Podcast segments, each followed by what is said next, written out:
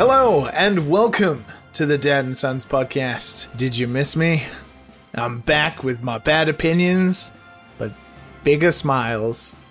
Hello, fellas. Oh boy, the stuff I could say. I'm gonna keep quiet.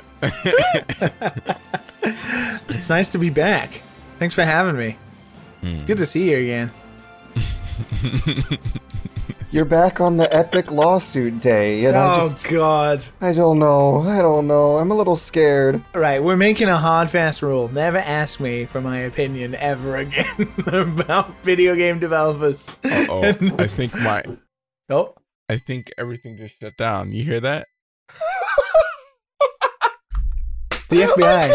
I did that. I did. hear that. The FBI finally contacted Matt. Hold on, It let was me- just like a high pitched Wait, whine. What the fuck think was that? that- Why? I think the power just went out, but my battery backup just turned on. Hold on. I hear it screaming back there. It sounds like you're you're doing surgery on it or something.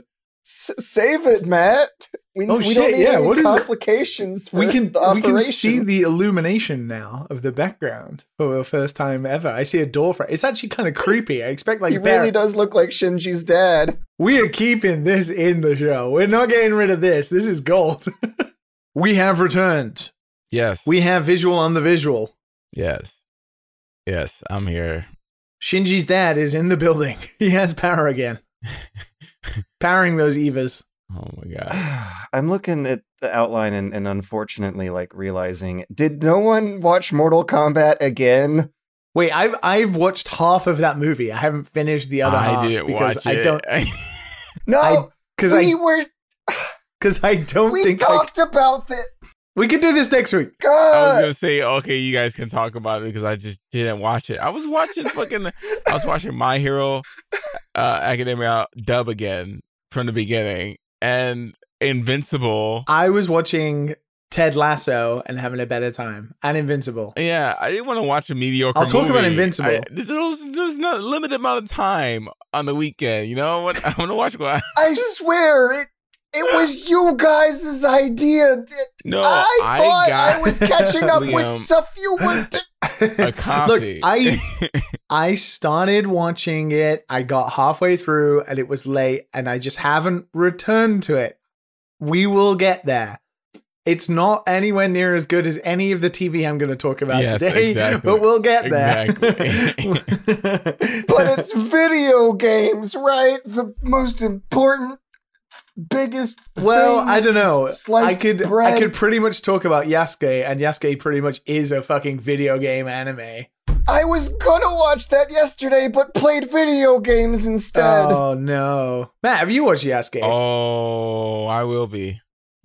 I will be. All right. yeah. Maybe maybe I'll save. I don't know if you want to. Yeah, I won't say anything about Yasuke now. Then that'll I'll be something definitely else watch we it can before talk about. next week for sure. All right. Yeah, yeah. I can't wait to watch Yasuke. Yasuke. Yasuke on Netflix, the internet flick service. Can I very briefly jump into talking about the fact that I finished Invincible today? Yeah. And I know Matt's talked about it already, but I just wanted to confound Yeah, that was Matt it? was entirely right. I don't know what a superhero is, so this is your guys' realm. Please tell me. I'm not a fan of like American comic books and stuff. I never really have. Marvel and stuff like that never really has interested me greatly. But this. But Yeah. gotta gotta throw it out there. Yeah. Dad of the year, Omni Man. dad of the year. He's winning my dad dad award of the year this oh year. Oh my god. Yeah. If you haven't watched Invincible and you plan on doing so, don't listen to this because you will you don't want to. You don't want to. But it's it's a pretty straightforward show. You know where it's going. It's a it's a coming of age story, but it's fucking great. It's brutal and emotional and great. It's It's very very fucking good. I was entirely surprised just how gripping. Even though you know where the story's going, right? You it's so easy to tell, right? But you're like, wait a second. Mm, there's more to this in all of these different things. It It's it's brilliant. It's- it's very very very good. Yeah. Every episode has you like, huh? Uh-huh. Huh? What? oh, and you're like waiting. You're like, when is it gonna happen? I know, Yeah. I know it's gonna be revealed. I know it's gonna be revealed. I know that son of a bitch is a bad guy. But when and then why? Why? Man. And it was as it was what I thought it was. It was literally Vegeta Goku. Like it was, ex- it was exactly the same plot line as as the Saiyans, which I respect. Wait, really? They're space pirates? No, it's more like the more like the Galactic Empire. As I said, don't listen to this if you're planning on watching it because I can't. I me and Matt have seen it. Spoilers abound yeah. because Uh, it's too good. I don't know. Watchmen didn't have any aliens. I like I, I don't know about you, Matt. I, I knew it was gonna be something like he was sent here for world domination and then he fell in love with human. Wait, wait, are we spoiling it for George? George, do you care? Uh, uh, George is never gonna. That's right. I- George is never gonna watch anything. George George will get one I, episode. I watched Mortal Kombat. I literally Because have a video huge page of notes, because it's video games. but that directly You answers read your question book. if George You never Doom. watches anything. The, the video game uh, book. You did read the you did read That's how the Doom book. dedicated you are. You you're you're dedicated to the games. Dedicated to the games, George. You're a you're a gamer with a capital G. Yeah, yeah. But G for gamer. Outside G. that that that little circle, that little video game circle, a little small little dot. George has the blank look. No, oh, go on, go on. Continue. What's outside the dot? There's tell so tell much us what's outside outside the, dot. George. You have to stick your toe out and see if it's warm once in a while. You know what I mean? You're gonna watch Yasuke, but I will admit I think Yasuke is pretty video game inspired. You guys will know what I mean when you watch it. Mm. You straight up will be like, "Oh, yes, these men play video games." All I can see is Afro Samurai, and I welcome it. No, no, that, that, don't, don't even, don't, eh, like, Pause. Don't. just, just watch it first. Wait, was Afro Samurai about that no, guy? no, no, No? Ma- meaning Afro Samurai is like one of the. Afro Samurai is good though. I don't know. Like I wouldn't say the. Is it the only? like I don't know. There's not a lot Black of character in anime No, that isn't, isn't a racist stereotype. Yes, Yes. yes, he yes, is. yes. But he I'm does have an the plot afro. synopsis. He's like he's named Afro, so uh, Well, It's Samuel L. Jackson Samuel as L. well. Jackson as well. Like it, it, it, it was. It's definitely. It, what did it? It wasn't made by a Japanese studio, was it? Was it? Uh, I can't. It, it was produced by a Japanese it looks- studio. I yeah, yeah. remember- Wikipedia has a bunch of Japanese names in the credits. Directed by Fuminori Kizaki. Oh, really? yeah. Uh, produced by Koji Kajita. Yasuke, although, however, not written by Really? a Japanese studio, it is made by the Attack on Titan studio, Studio Mappa. oh, made Interesting. So as you can tell, the animation is a bit geary geary sometimes. wait, did they fuck it up? They're doing a new animation style. Fucking hell. Uh, They're doing the Netflix style, you know, the blend into 3D sometimes for some unknown reason. Oh my god, what are they doing? But you'll get The that. You'll- you'll watch so it. Good. They're so. You'll watch it. Look, we're garbage detracting from the fact that Inv- Invincible is fucking amazing, and I forgot I was watching a Saturday morning cartoon, like the most brutal Saturday Yeah, morning cartoon yeah. I've ever seen, Now that's that that's animation. and I loved Now it. that- I loved oh my god. that. That is animation, and I love that they Oh. lean into George Cabarrus if you care. Oh, he does care. Intriguing. I love that they leaned into Omni Man basically being the biggest, brutalist piece of shit ever. Like he's literally Space Hitler. It's awesome. Dude, the train. Dude, the train. the train. That- The you- you- train. You, knew what was Oh. gonna happen once he, he's like, "Oh, you, I'm gonna make you understand," and he fucking Yeah. holds him up. These when he when he said his Oh. mother is a, a pet, and you're like, oh, oh damn. Oh, oh damn. Because I mean, he's lived for a very long time, but like, I, I eh, so like, I, I don't know. He put, he put a lot of things into perspective. I thought he was gonna say something like, I've had eight wives or something already. Yeah. I thought he was gonna say something like that. And he's like, I have thousands of children, and you're just one insignificant speck. But wow. It was very, very, very good. I Yeah, it's it's season two. It's gonna be quite interesting. Hopefully, hopefully he starts lifting weights because Omni Man is way bigger than him. oh, just like when he's punching him, like oh, his like he, he looks so his face is so contorted with anger. yeah, Like he like Omni Man is scary, like I- I- scary. you got to give it up to the voice actors, man. The voice actors were on point, man. J.K. Simmons, man. Fucking- man. Give me those photos of Spider Man. Like it's so good. He's so good. Oh man. And uh the Walking Dead guy has come very, very, very far. Got to respect Robert Kirkman. Yeah, heck yeah. Robert Kirkman. Fuck me, what a show. There's another Walking Dead guy on there? That is the Kirkman, isn't it? Talking about Steve. Sorry, Talking about Steve, man. Come on, you. Steve? Yeah. He's the he's he's invincible. Let me see. On. Oh yes, but Robert Kirkman is the guy who wrote Walking Dead and Invincible. Wait, what? The the Yeah, comic yeah, books? yeah. You're talking about the Yeah. comic books. Yeah. What? What? Yeah. What? Robert Kirkman is the guy who made Invincible. He's gonna make sure it doesn't go the way of the Walking Dead. I bet. I don't even know if there's a new season. I certainly hope not. I, I I've totally forgotten about it. I've completely forgotten about it. Let me see. Is there a new season? Dude, holy shit, this has been going on since 2002. My goodness. What? Invincible. The comic? Yeah. That means just we could skip if we wanted to. I have no idea. It's been going on for this long. I long. think a lot of people are gonna skip, but I think I'm gonna wait. I think I'm gonna wait. I'm not gonna watch. I'm not gonna listen to the manga. I mean, um, read the manga. I thought it was like a new thing, but I guess not. There is 11 seasons of The Walking Dead, so it continued. I guess Daryl as the No, I, I mean. I holy shit. yeah, yeah, yeah, I know. I, I meant like uh, Invincible has been like a comic since 2002. Yeah, That's crazy. yeah. This Wow. it might have finished. Might have finished already. It's very, very good though. It's very wow. good. Wow. Yeah, yeah. Okay, George, we'll bring you Yeah. in. Get back in here, buddy. Come on, George. Come on, George. Come on. George. Is he on another tab but he can't see us because he doesn't have his headphones on and he can't hear us? George! Hello. George! Hello. Hello. Welcome back. Were you reading another tab? I um was was reading through the outline. I briefly cupped my headphones back in for just a second and heard Matt say he, he he's invincible. So I assumed you guys were you know still at it. that wasn't a spoiler. Don't worry. Oh, so it's not a spoiler that he's invincible. You should. You should. You should. yeah, I. I. I don't know. I don't know if it's your type, George. I. Don't, I don't know what is. What is your type, George? What is your type?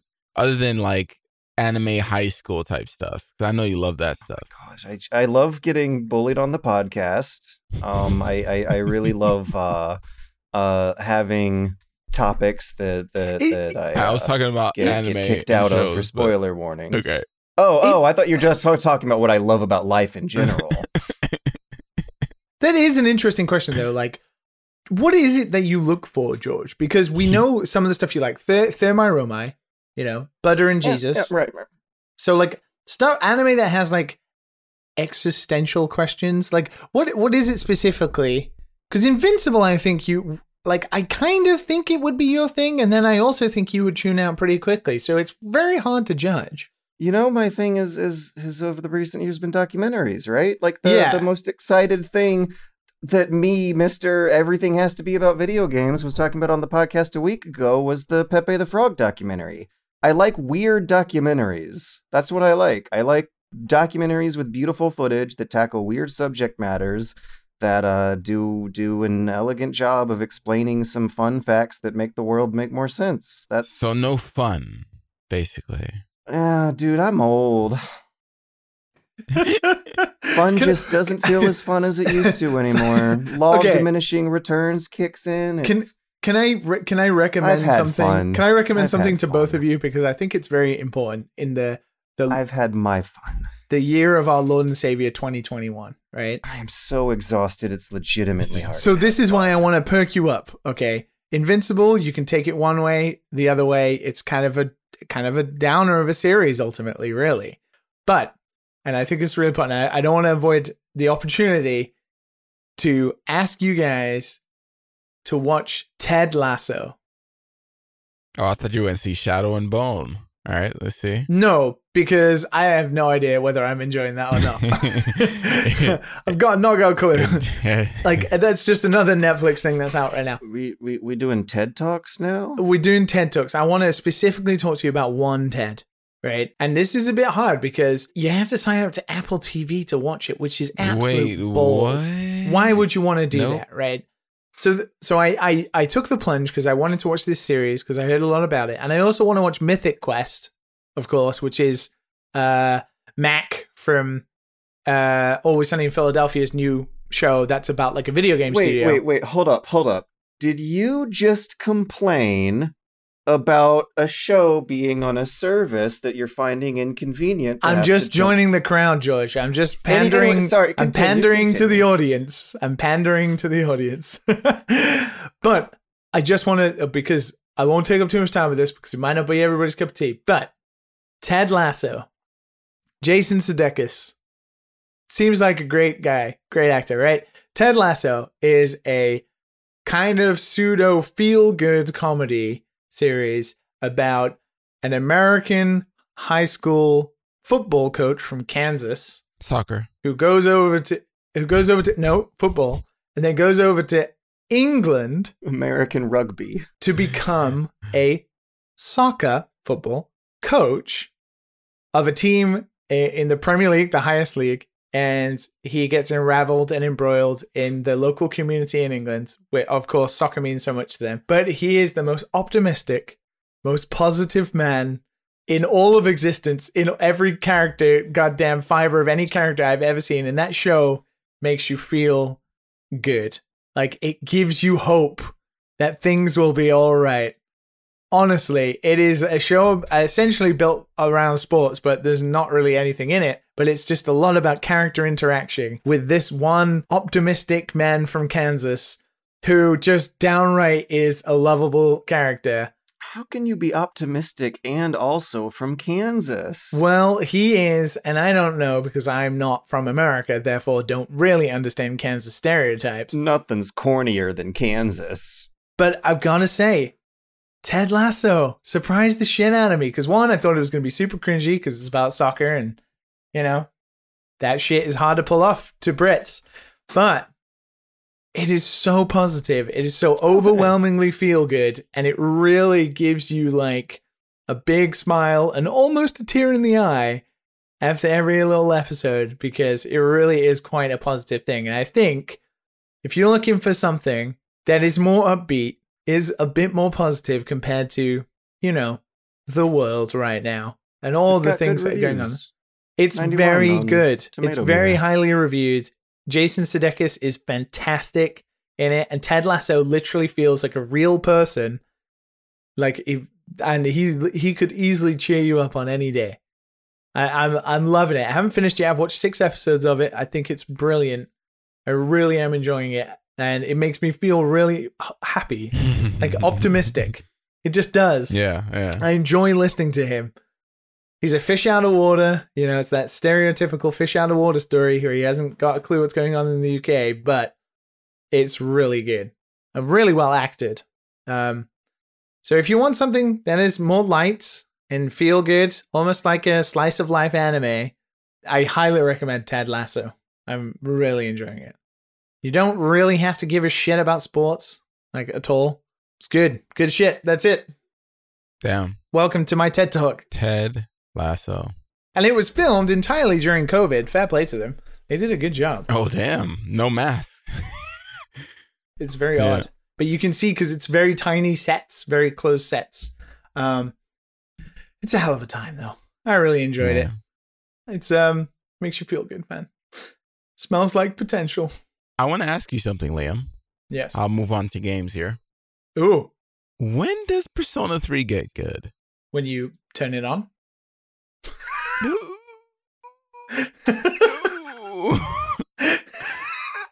no. Like Persona 4 and 5, like there's like urgency, there's there's a reason why you're going in the dungeon. There's there's something that is a story unraveling. In Yeah. three, at least in the first part, there's nothing happening.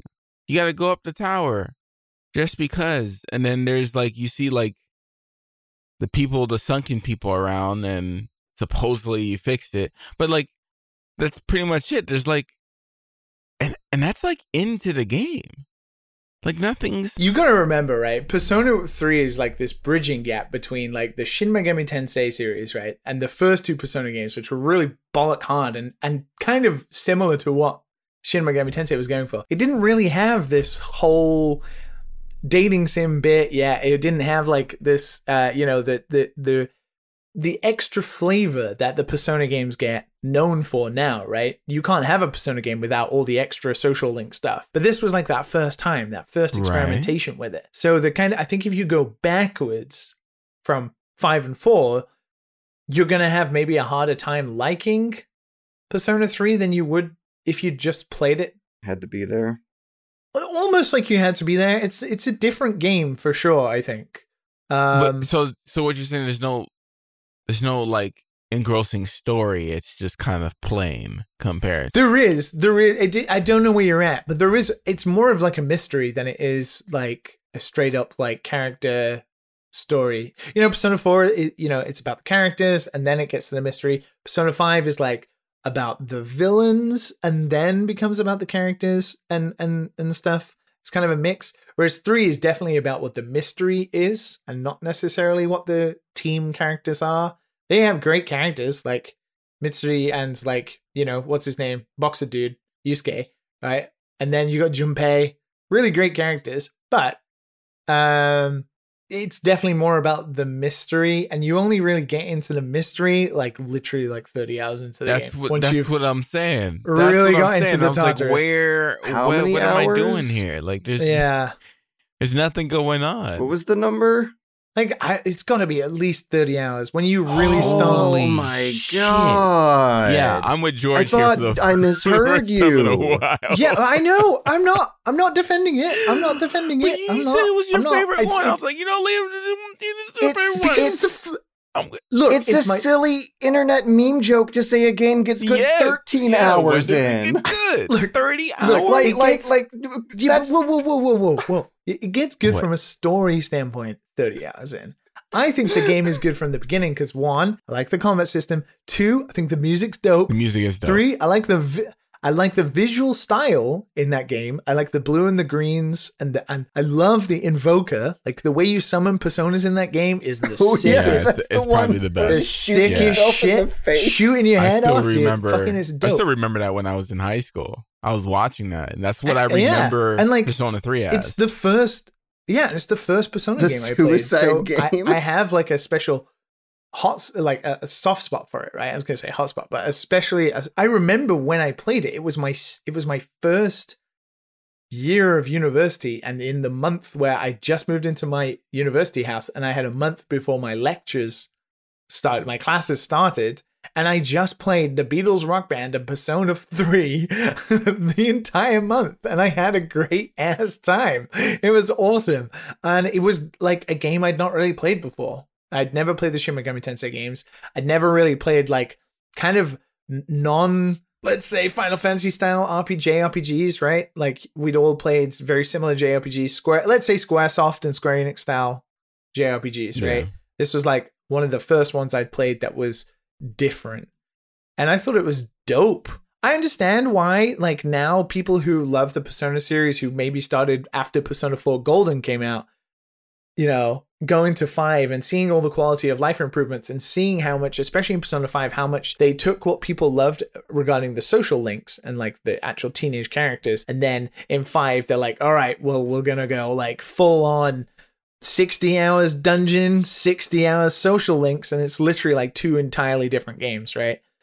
But Persona 3 is definitely more about the mystery of the story. And I've got to admit, it's probably not that good of a mystery. It's full of betrayal and reveal and, Okay, and, stuff. I'm stopping. No, there's no way I'm, I'm sneaking that many hours in. Oh my god, I want it. You know, I was like in the beginning, you're like, ooh, intrigue. Oh, I wonder who's who's bad and who's good, and and then it just kind of falls off, and I was just like, what happened? What happened to all the little anime cutscenes and stuff?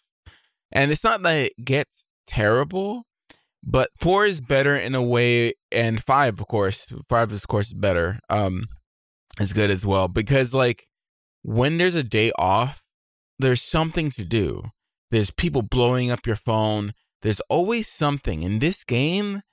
Like it's more on the side of grinding, and Persona is grinding in general, but like it doesn't feel too much like grinding, grinding for stats and Hmm.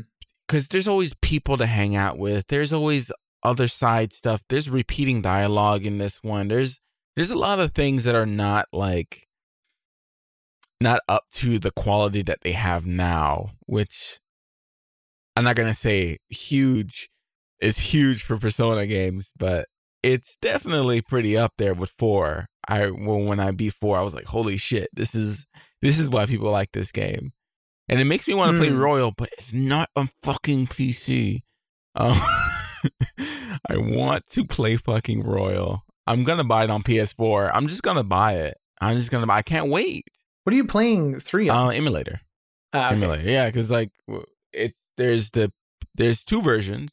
There's the the FES and there's the FES. Yeah, that's that's the better one. yeah, and then That has the more P3P. story. Yeah, there's a P3, which is like a visual novel type thing, but it has some like really good like Is that the PSP one? yeah, it's PSP one.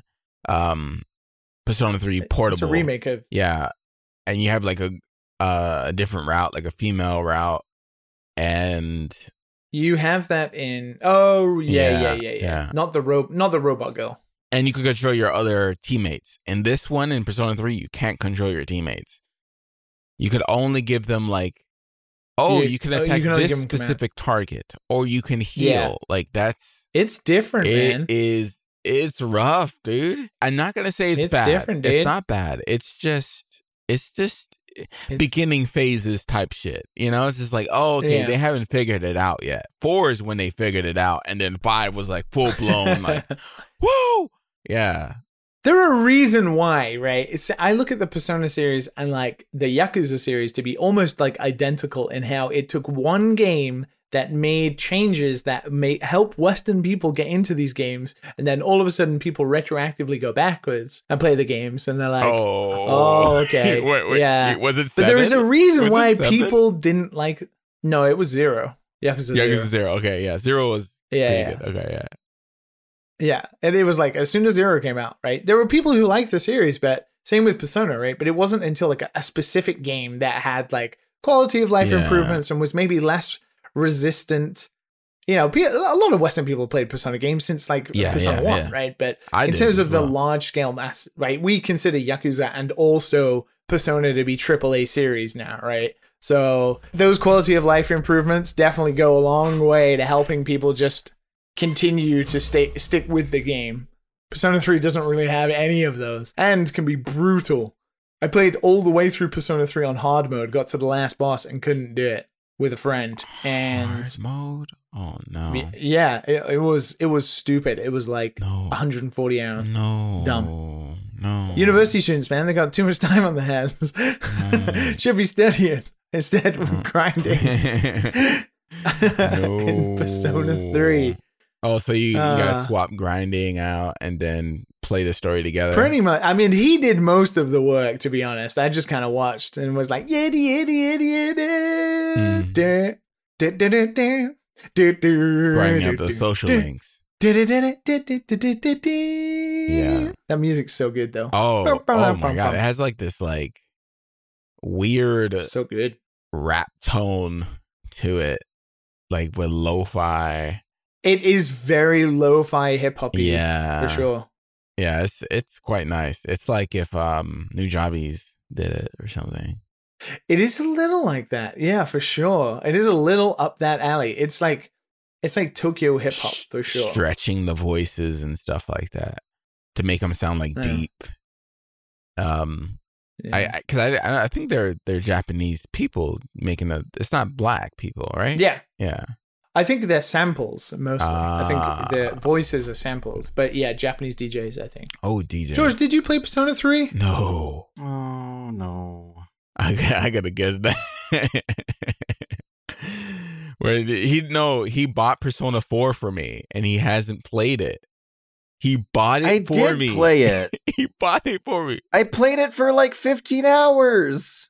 That is a lot of time, to be fair. Yeah. And and back back in the day, everyone was also always trying to get me to play Persona 3 too, and and it still sorta Really? was the Really? same situation. No, that's not Dude, the game I've for you, always that- for been sure. friends with Persona fans. Holy shit. Yeah, I think you'd have a real tough time. With three, yeah. Four, you could get through four, but it's a long game for you. Well, this was back before those games were out. Persona Hmm. 3 was the gold standard of the time. Everyone was telling me to always play through Persona 3 up until midway through Persona 4's lifespan. And then around the time Persona 5 came out, I'd ask the question of, I don't know, guys, the Persona series seems really long and intimidating. Should I still be starting with 3? Around the time 5 came out is when people were like, nah, you don't got to go back to 3. Y- yeah, because I You, you don't. Yeah.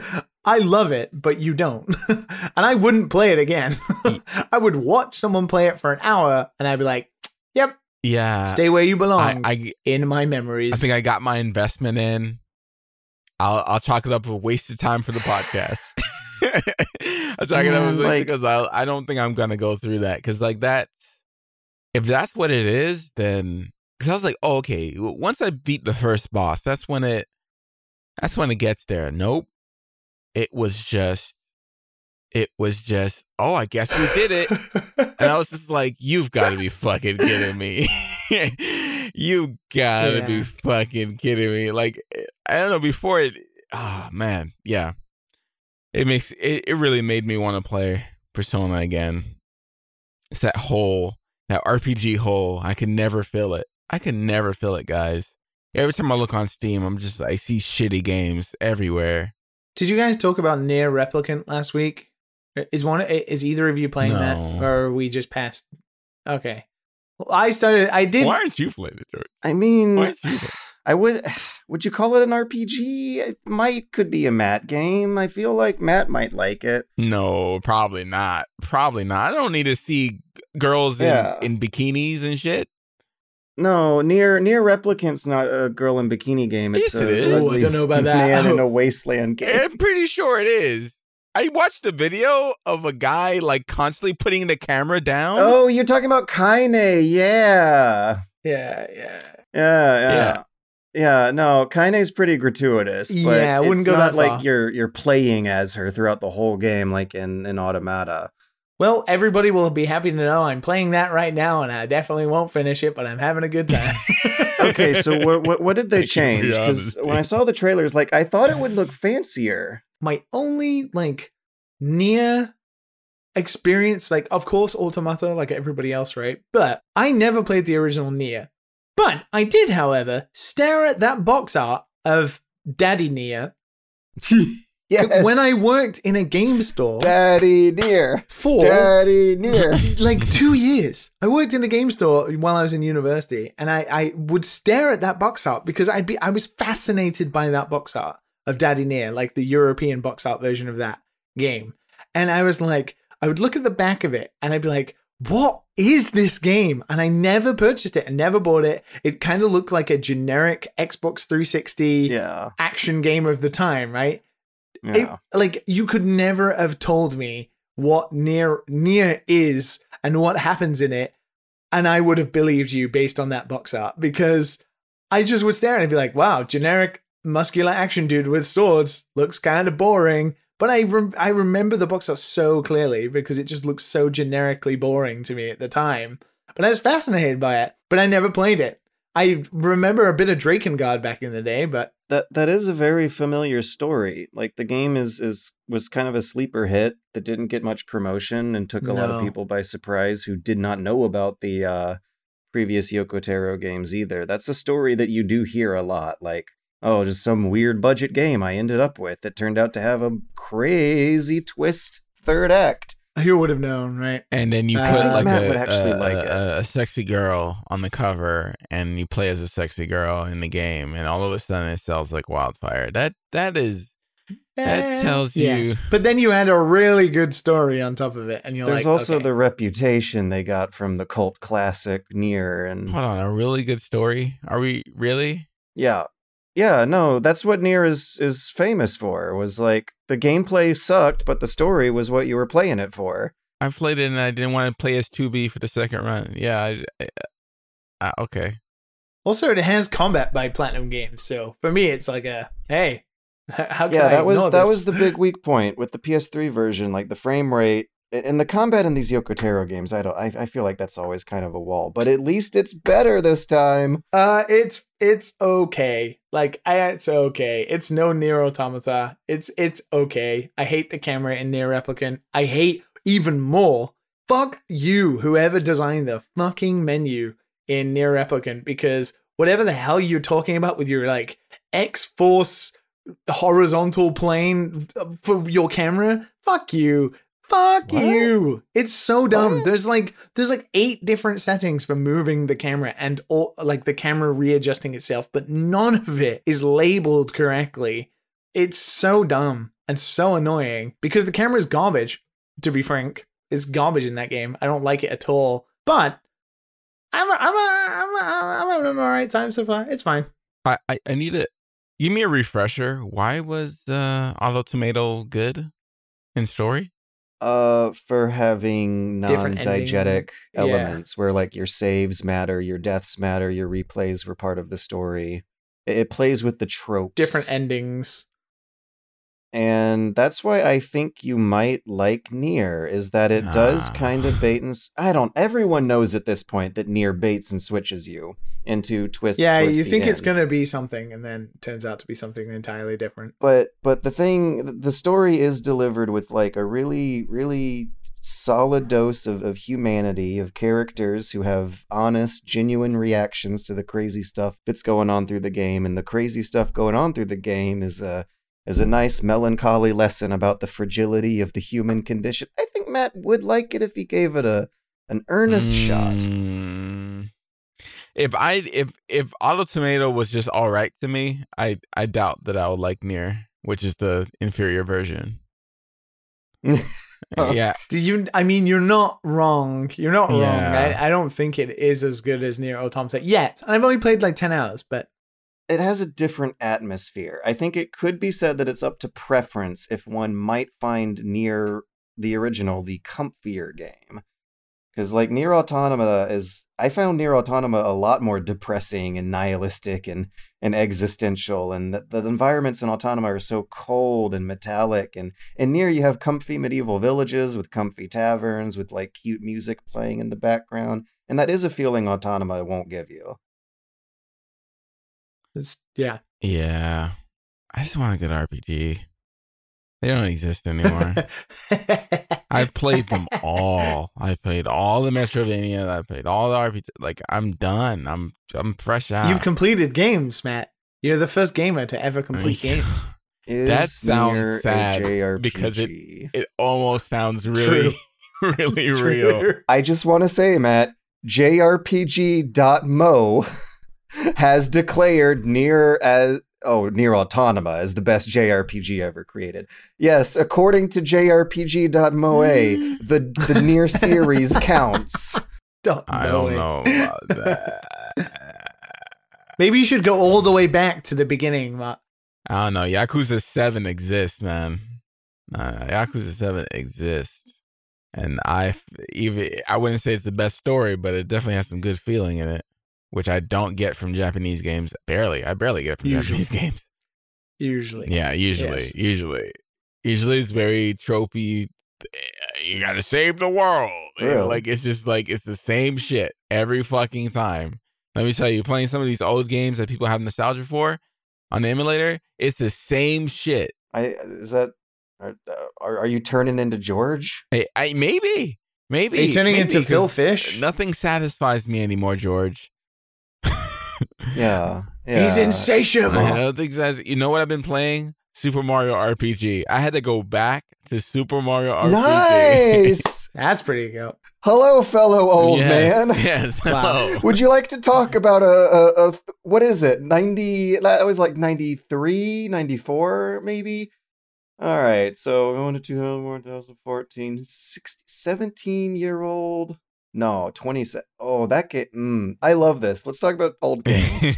it's uh, it, it- it's it's fun, uh, and it's definitely gonna be short. Um, it's just like a goofy ass game. From I wish they I wish they made another one like this. I I think the the Mario and Luigi series, Oh, the Super is sure Saga, not the only are, one. is kind of like this, right? The Super Saga sh- shits are like this. Kinda. It does not Eh. satisfy the infamously hungry Uh. Paper Mario fan base, though. Like, those are some of the craziest people on the internet. Yeah, which is so odd. But okay, fair enough. But they are very, very unique games that don't have a lot of other things out there like them. And I think the best thing about them is that they wear that goofiness on their sleeve. Like, they're super aware that. That they're a silly Mario video game where everyone's made out of paper for no reason. Ah, maybe I should play Paper Mario. I should try those games, those older ones. Oh yeah, yeah. No, Paper Mario is kind of sort of the natural follow up to Mario RPG. Yeah. Yeah, yeah. Yeah, I know I played the first one back when I uh when I broke my my foot. So maybe maybe I'll start with the second one and then move up. They, they are kind of lumped together in my mind as one series Mm, in a way.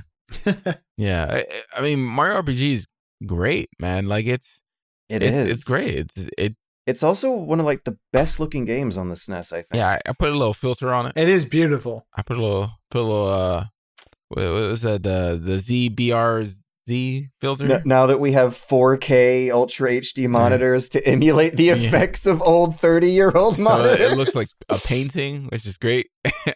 I always like playing old games on my painting uh uh uh filter. But uh yeah, it's um it's good. It's it's goofy and Oh, oh, you're not doing okay. yeah, yeah. You're one of the Psy boys, Side boys. Uh, the the the two times Psy filters that uh.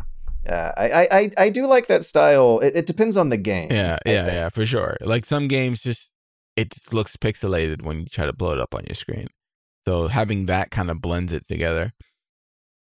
But yeah, yeah, it's it's good. It's good. Um there's not much to say about it. I mean, people have played it before. It's it's a Mario game where you you're in an RPG and he explains stuff by making motions with his hands and floats up Body in the air and turns into people and like it's just wacky constantly. And- and Toad rips the shit out of you for it sometimes. yeah, it's it's like, you have a little sarcastic little Toad friend. it. There's mini games after like every big stage and and stuff where where there's there's actually platforming and there's no random battles. You actually have to like you know fight people that you see inside the stage. It's quite cool. It's like like a bastion type style um uh levels where you just see like the the area and then you have little enemies running around and they try to get you by hiding in bushes and shit. yeah, like it's it's dope. Uh there's there's there's blocks that you can get treasures from. Coin blocks and everything. Like it's it's a Super Mario game. But an RPG. It's dope. It's dope. And some good ass also music. honest and some good ass music. You- yeah, like it's dope. It's you, you get what It's what it's definitely named. kiddie, but it's good. It's good. Yeah, I. Yeah, that's pretty much it. That that's been uh satisfying some type of itch, but uh, I'm I'm I'm gonna dive into some of the games that are coming out this this month.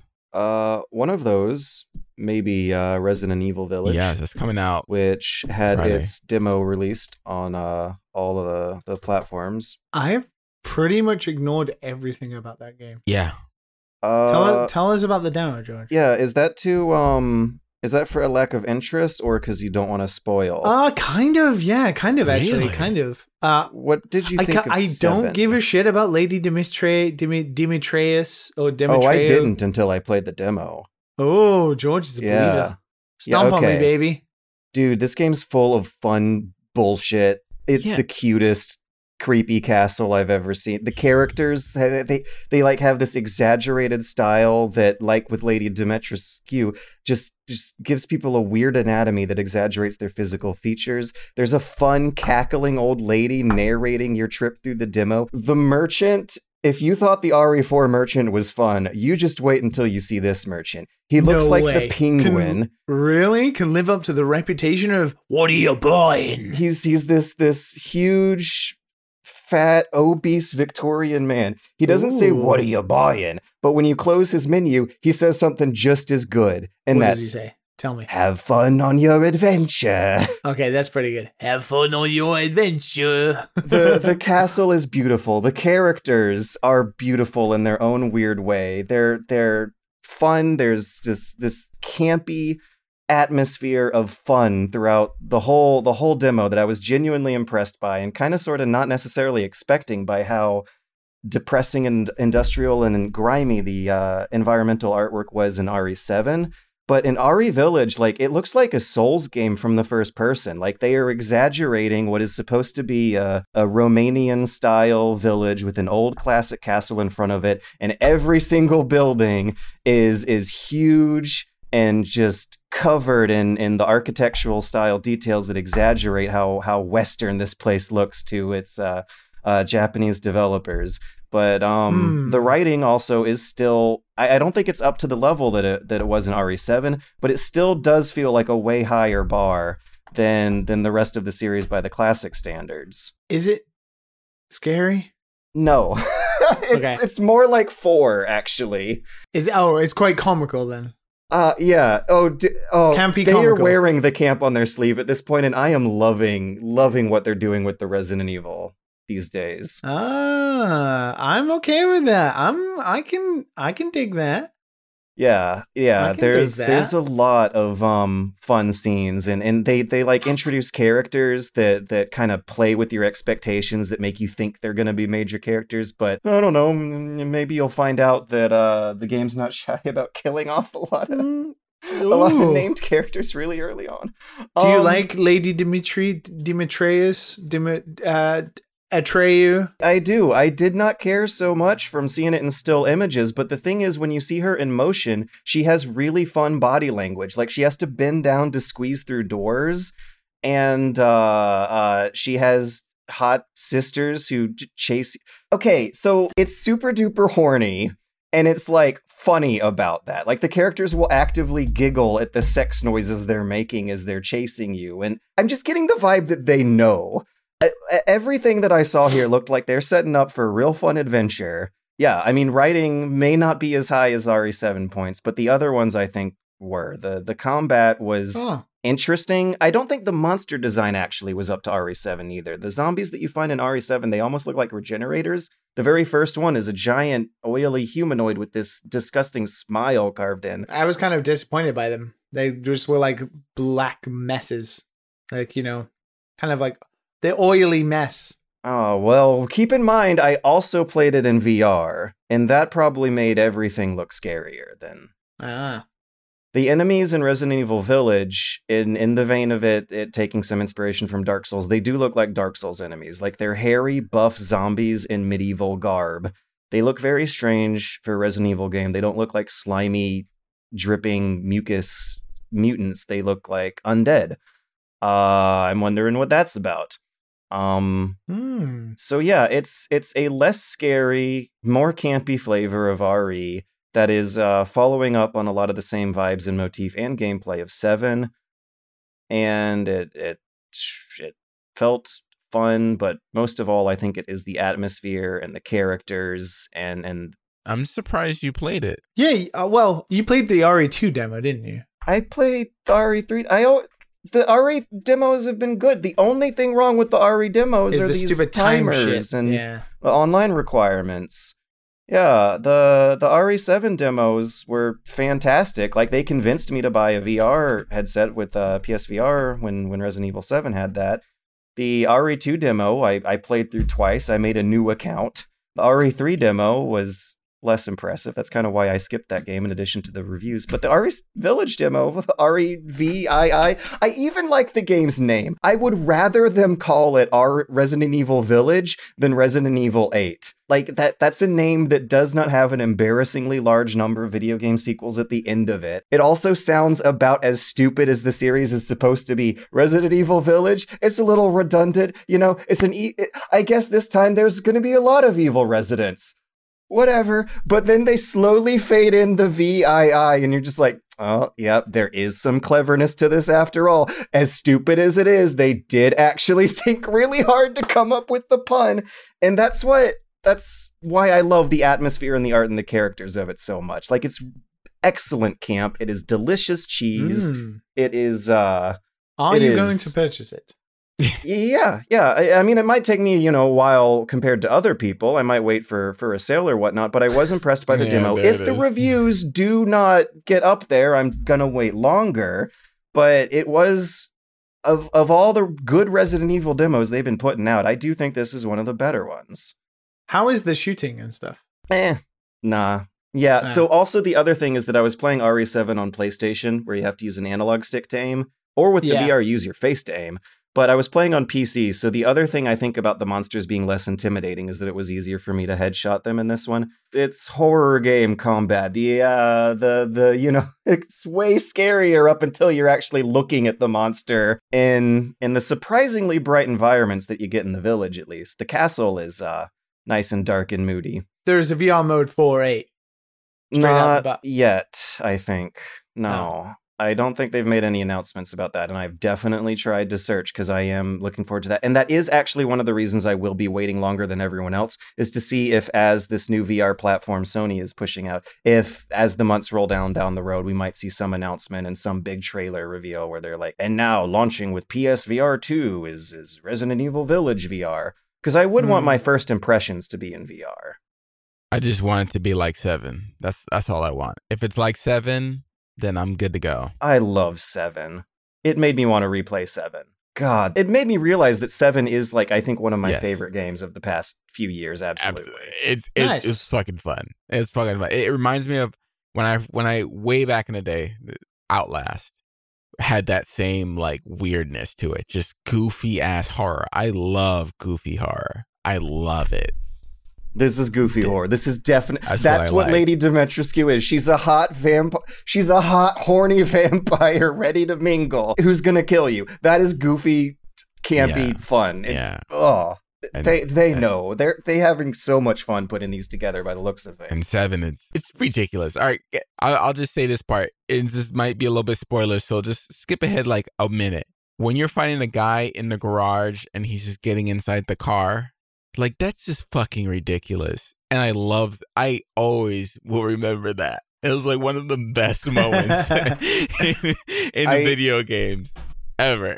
I remember how impressed I was that there was a line of writing in a Resident Evil game that I was genuinely impressed by. And it's when the teenage son gets his hand chopped off at the dinner table and you hear him go, Oh, dang it, dad, not again. like, that's four words that imply a hilarious amount of black comedy going on in just like four words. Like, damn it, dad, not again.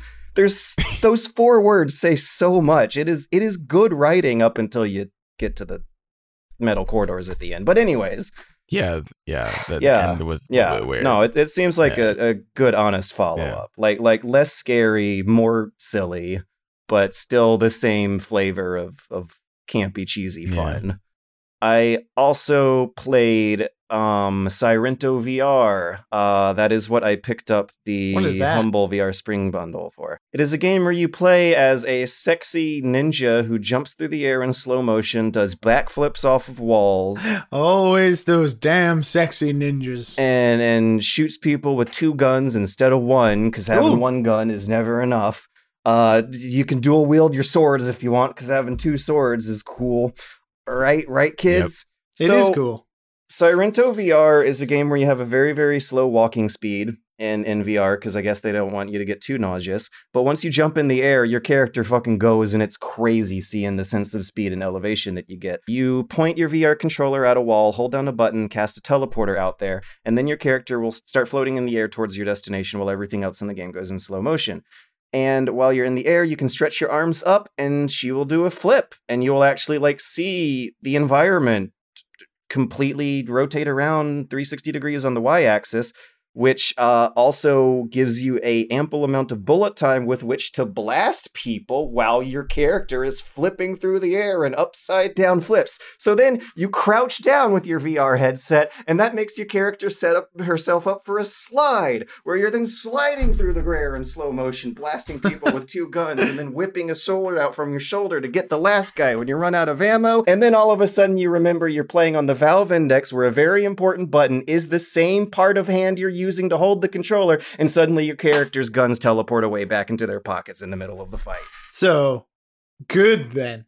Like a it's real a good ninja. game that reminds me that the Valve Index controllers have a very inconvenient placement of that grip button. This is a game like uh, similar to Walking Dead and a little bit of the problems I was having with Pavlov, where I am accidentally dropping my equipment mid game. After my Valve Index video, a fan sent me a link to some peripherals. Some companies sell these things that are uh, foam booster pads that make the uh, grip bigger and thicker, and it's supposed to make it a little more easier on your fingers to tell whether or not you're pressing this thing. And even that's not enough! I think what I'm going to have to do is set up a Steam controller configuration that will, yeah, lower the sensitivity of this thing. Like, if I'm registering a button press, I want to know I'm doing it, and I'm doing it accidentally so many times with these controllers. But yeah, other than that, like Sairento VR is a super cool proof of concept with very low production values that was clearly made on a on a on a on a very tight budget with um not very impressive environmental assets. But the combat is absolutely a blast. It it's it's a wonderful experience to see what these these flips and wall runs look like from the first person Hmm. perspective, and it feels really Are really. they vomit inducing though? I was surprised. I was really really surprised. I think at this point you're immune though. Well, I also think that uh, they blur the shit out of your vision when you're in the air in this game, and that might have something to do with it. There were a lot of Hmm. accessibility options that I ticked off, and it still blurs the shit out of your vision when you move through the air.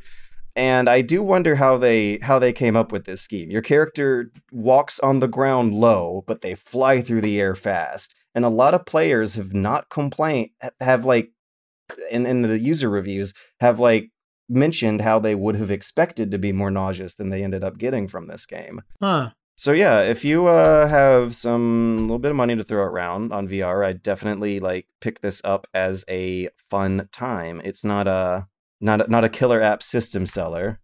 It's it's not a a high quality immersive experience so much as it is a fantasy fulfillment. Really fun fantasy fulfillment. It does seem fun. Stress relief. It's good stress relief. It does seem fun, but also vomit inducing. Looking at videos of it, orientation looks difficult. Yeah, there's a lot of steps that they make you go through to make sure that your character is the right height, that your uh, waist and shoulders are in the right place.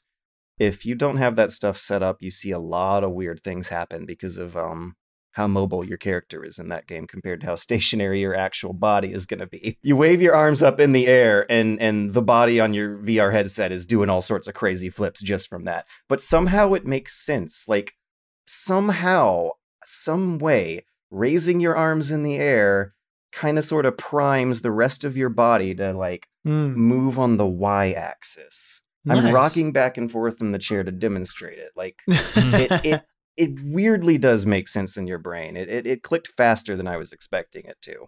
Uh, That's but good. yeah, yeah, good good good good stress relief for uh, feeling feeling stressed and shitty about living in the shitty future, which is the panic attack that Umurangi Generation gave me. So this is a game Man, people really like this game, right?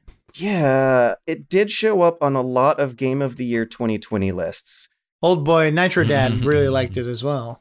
I I think it's more for the mood and the vibe and the art of the experience than how fun this thing is going to be in your hands. This is a work of goddamn art that I enjoyed on the basis that I am one who believes that video games do not necessarily have to be fun, that interactive experiences do not necessarily have to be fun to convey their message, and that maybe calling these things video games this whole time might have been a horrible mistake as the decades have moved on. So in it but but still in the syntax of the language of the system we live in Umurangi Generation is a first person shooter photography game you are kind of sort of doing the walking simulator gone home thing of walking through levels to put together an environmental storytelling but what the photography mechanic does is uh requires you to take pictures of things and scores you on things, but that also kind of requires you to digest the environmental storytelling they're trying to tell. It's very, very clever. You load into very small, tight, compact, uh, Tony Hawk style levels that are that are just going to be like three rooms or or one small rooftop park. And you have 10 minutes to complete a list of objectives, like in a Tony Hawk game. Some cool trip hop lo fi music will play in the background as you take pictures of your cool friends doing cool skate tricks in front of the graffiti at the edgy part of town. And then all of a sudden you'll hear a rumble and see a formation of fighter jets flying low underneath you. Uh, you might accidentally, because the world of Umurangi Generation is at the cusp of, of an existential crisis that's threatening the planet. And you might notice that there's a lot of weird things scattered across the environment. And if you try to take a picture of them, you're mm. going to get penalized for it.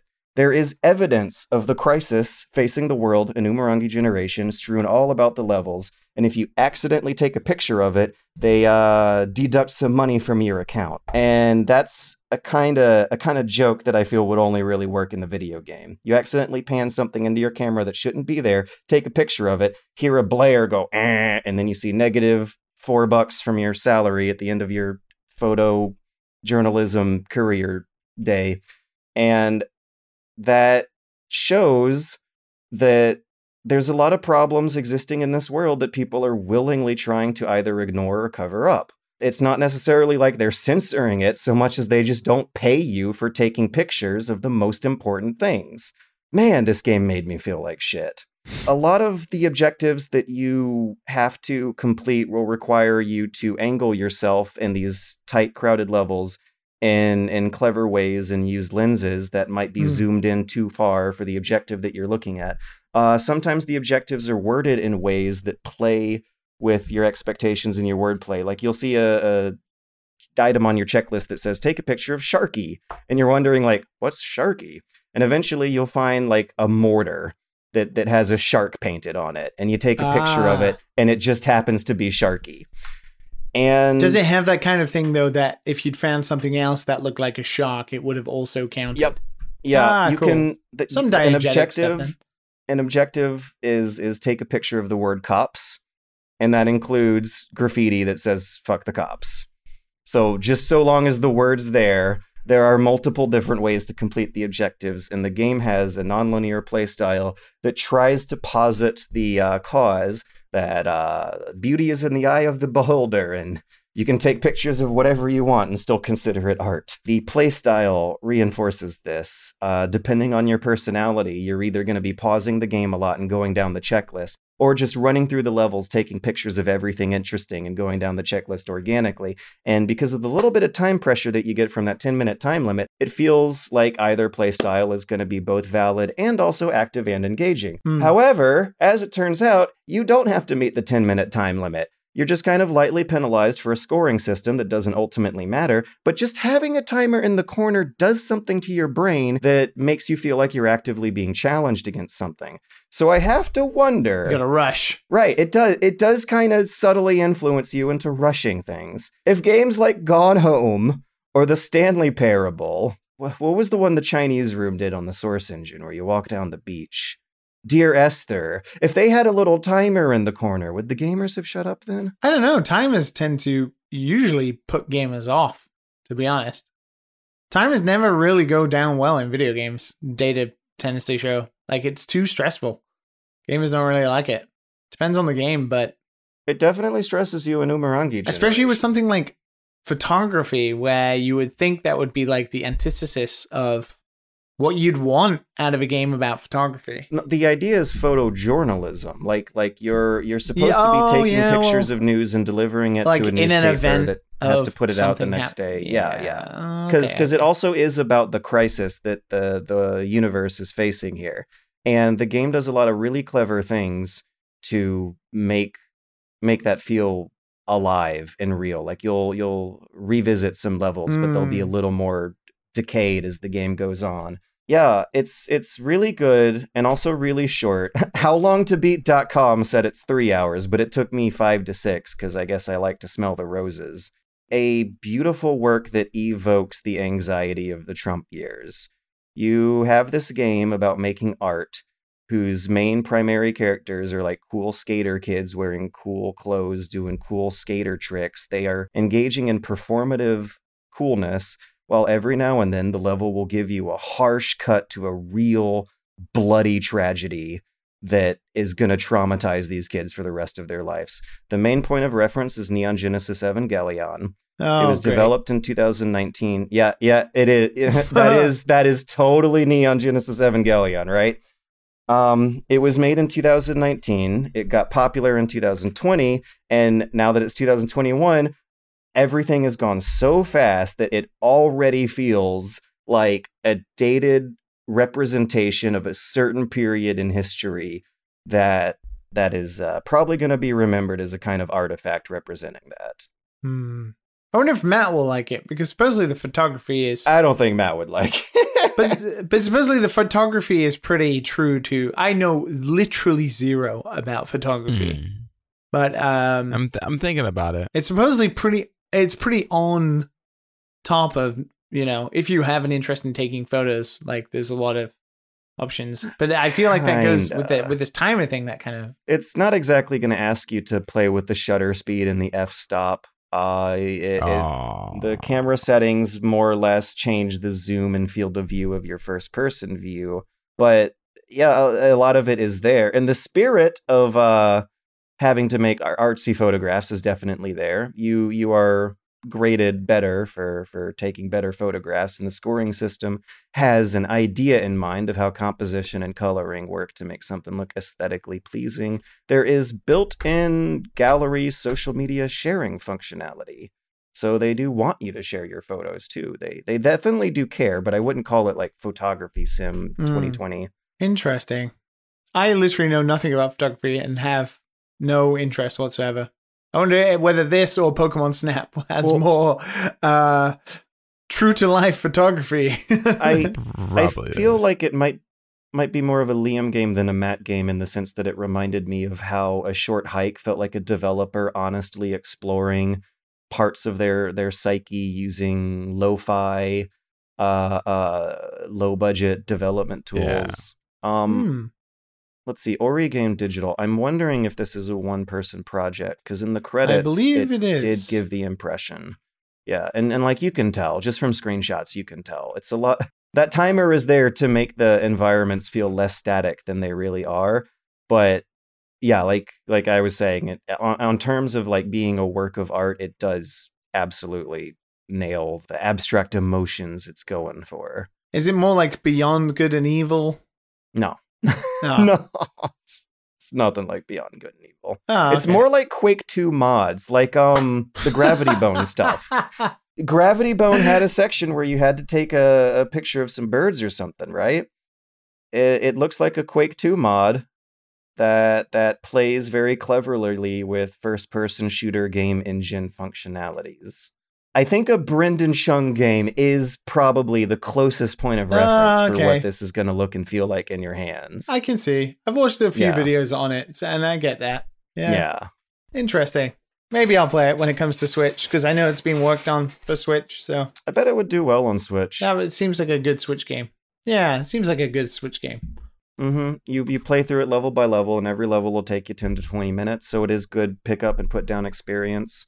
Nice. So yeah, you know, mm, I, I did get through a lot of stuff. Uh, uh, not my page of Mortal Kombat notes, but we'll get to that one day. but yeah, I played. Can I? Can I? Before we quickly swap over, can I just talk about my current addiction? Ooh. No, it's not Hunt Showdown, is it? Neo Turf Masters.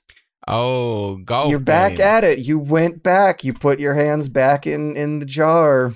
Neo Turf Masters. So why are you playing this this almost thirty year old Neo Geo game like at four a.m. with sausages? I was playing it until 6 a.m. the other day. Are you kidding me? Why? It's Good. the I- best I- golf I game mean- I've ever played. It's amazing. It's so on the green.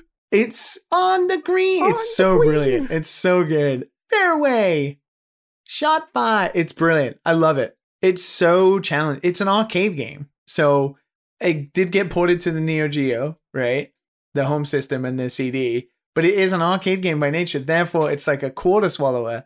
So it has this really steep learning curve that it doesn't want you to learn. But thankfully, because I'm playing it on a Nintendo Switch, I can cheat that shit and debug it so I can learn it. Wait, Nintendo Switch.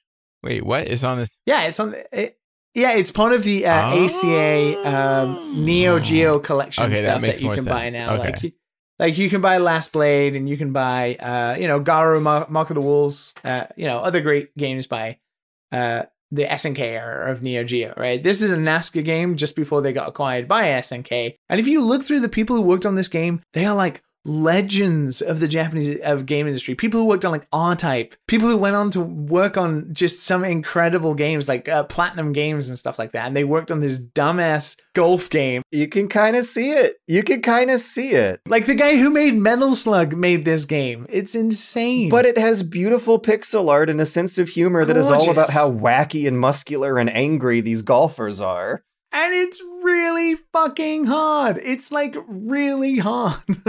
it's really bloody hard. And it takes a while to figure it out. It gives you so much information, but you're not really what information leads into other bits of information. Like it very sneakily has like something called rest yardage in the top left corner in a unreadable font most of the time. It's white on a blue sky. But that is like the key information you need. Like you need to know how many yards are left. You think they deliberately, deliberately made it hard to Oh, I don't know, but it, sometimes it's yellow and sometimes it's white, and you just can't figure out why. And then you like look at what your club maximum can be, and then you kind of you you look at the Oh. rest, you look at the max, then you figure out what a percentage of that would be, and then you fight against the wind, and then you you can hit it either straight or you can hit it low, so you like smack it to, towards the ground, or you can hit it high, so you can hit it over trees. And there's just a lot of like ten like tactical analysis, and it's really Dun, dun, fucking dun, dun. good. And it's got an amazing soundtrack that's just as bassy and bopping as hell. It's an awesome two player game Oh yeah. and it's really hard. And I've still only managed to cut my my best score so far is six in a tournament. And I'm I think I'm pretty good at the game now. Some of uh, my fondest memories of the before four times when my life was more normal was when I was going through the entire uh, Neo Geo 25 year anniversary package with friends. They are so all good. good multiplayer games. Yeah, it, it's uh, it, they're brilliant, and like Neo Turf Masters is no different. It it cost me eight dollars on the Nintendo Switch store, and I've played at least twenty hours of it, just like in the bath, in my bed, on the sofa, watching YouTube. Like I, every time, I just bust it out and play. It's great. I'm having a blast with it, and I should play more Nier, but then again, I've done something stupid. It's great. Eight dollars. And it's like the best golf game you'll ever play. If you fancy a real challenge, take up Golf. the Neo Turf big tournament. And it has so many different settings in it. Different CRT settings and different uh like arcade settings and it's Oh brilliant. really? The like Yeah. emulator they're packaging it with these days is is good because that was a point of contention when I was going through these games. They were partnering with a pretty Uh, shitty uh, I'm- emulator. I'm, not really partner. sh- yeah, I mean it's it's okay. but like there's a lot of like that you can do the do the, the Japanese uh, arcade release, so you can do the Western release, and and they're different. oh different my tournament. god! Yeah, that is way way past the level I was of the version I was playing. It's it's pretty damn good. That's my addiction out of the way. All was peaceful in the Mushroom Kingdom. Till Smithy the sword shattered the Star Road. Wow! So with his old enemy Bowser and a marshmallow who throws lightning. Mario fought evil wedding cakes and a killer Venus flytraps and recovered the seven stars! Grandfather's freaky. Super Mario RPG, only on the system that keeps on kicking. Super NES. Dig it? And with that, we're back. I, I I I'm trying to legitimately not get too depressed about what we're what we're in for here. The news this week is going to be the Epic lawsuit. This is the most scrutiny I feel that the government has put on the game industry since like the 90s when when when they were having the congressional hearings for the creation of the ESRB. Some of the evidence coming out from this Oh lawsuit is, is kind of nuts. Um yeah. so, for clarification, these are not leaked documents. These are pieces of evidence that are being published on courthouse.gov websites in the interest of the public good so that the public will know the line of reasoning into why these laws are going to change. What's uh, going to be determined by this lawsuit is exactly what legally counts as a monopoly for the markets of downloadable software. As a refresher, this news story began in August of 2020 when Epic kind of sort of uploaded a unreviewed version of Fortnite that included an option for paying them directly rather than going through Apple's services as a middleman. Um, Apple then removed Fortnite from their App Store. Less than an hour later, Apple got sued by Epic. They had the lawsuit ready to go. They had a publicity video ready to go where they started this um, free Fortnite campaign. In February, they started talking to judges about it. And at first, the judge was saying some quotes that were not necessarily in Epic's favor, uh, saying, Your client created this situation. Epic's argument is going to be trying to make the case that Apple is a monopoly because they are not facing the sort of situation where, quote, a meaningful number of developers would give up the iOS platform if Apple raises its price. We know that's not the case. I don't there there's not going to be a lot of love here for either of the two companies. It it seems to be generally regarded as two oversized uh, uh, self-interested corporations definitely arguing over how the rules can change to uh, better better interest themselves. But if Apple wins, the status quo is currently going to be maintained. If Epic wins, there will be a lot more competition on digital marketplaces. So, yeah, pieces of evidence. Somehow the lawyers are going to make the case that a lot of these shocking documents that include numbers about how much Epic is paying developers are uh, going to count as evidence in these lawsuits.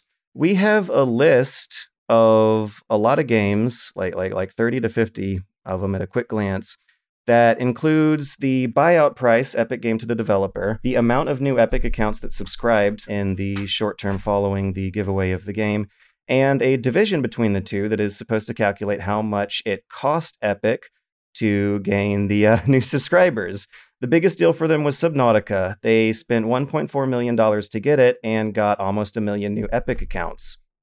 804,000. The cost of those gamers is calculated at $1.74. Uh, Subnautica getting $1.4 million sounds sounds nice, but there are some other games on here that seem surprisingly low given the name recognition involved. Super Meat Boy apparently was given $50,000 and generated about one eighth of uh, the amount of new users that Subnautica did, but that is that is a lot less than one eighth of, of the cost. Wait, yeah. I mean, you're missing key info here, which is the UA cost was 0. Point, it was literally half a dollar. That is exactly why they only paid 50,000 because they knew they wouldn't acquire that many users out of it, I guess. You're talking about what the value of a product is that's been about that's been out for 10 years on multiple different platforms. So, It makes sense that Super Meat Boy would not be as valuable as Subnautica. It does seem a little fishy that Super Meat Boy is like cheaper than a shitty condo. It does, and it does if you look at it as what that 50,000 represents, right? For Epic, it brought in a lot of people for a really low user acquisition price, right? So that made a lot of sense for from the Epic standpoint. They probably Right. took the ju- the value it was the best deal for Epic. Yeah, The the worst deal for Epic was Celeste, which they spent a lot more than Super Meat Boy. They they spent seven hundred fifty thousand dollars Mhm. and got a fraction. Oh, not a fraction. They got over just over half of what Super Meat Boy brought in at sixty two thousand dollars. at twelve dollars. You yeah UA that is pretty expensive. I'm also wondering what the deal is with For Honor's price being sixty three thousand dollars. Like that is a a expensive looking AAA game that does stick out from these cheaper looking indie games, and it's surprisingly lowball compared to uh, uh, something on the list here like Batman. Which Batman was it though? Was it? They Oh, say Arkham, is that Arkham Knight uh, or I think it was Arkham Knight, right? the whole series, at a at a 1.5 million dollar buyout, and just under 614,000 new users. It's a lot of money for a game that's been out a long time. but I guess it is a licensed franchise. That is a AAA game. It's not an indie game. So But For Honor is also a AAA game that that might be just Ubisoft throwing it out to try and get a second life on it and then hope that that turns into users user acquisition in Uplay because remember they anybody who signs up for that then has to go to Uplay as well, right? So they're also partially getting user acquisition out of that probably. Yeah, this is about user acquisitions. They're eating short term losses to make long term gains so that they can turn kids with the EGS installed on their computer into teenagers who will then have more disposable money to buy games with the EGS already installed on their computer. Hmm. About 70% of the current users are doing it. 70% of users who have acquired a free game have made a purchase. The, the hope is that that number will increase in the future. But right now it does seem like confirmation of the speculation and the assumption that it is a short-term loss for a long-term strategy. What I think is more shocking is how low some of these numbers are for for some of these games on here. They're they're definitely not spreading it across equally.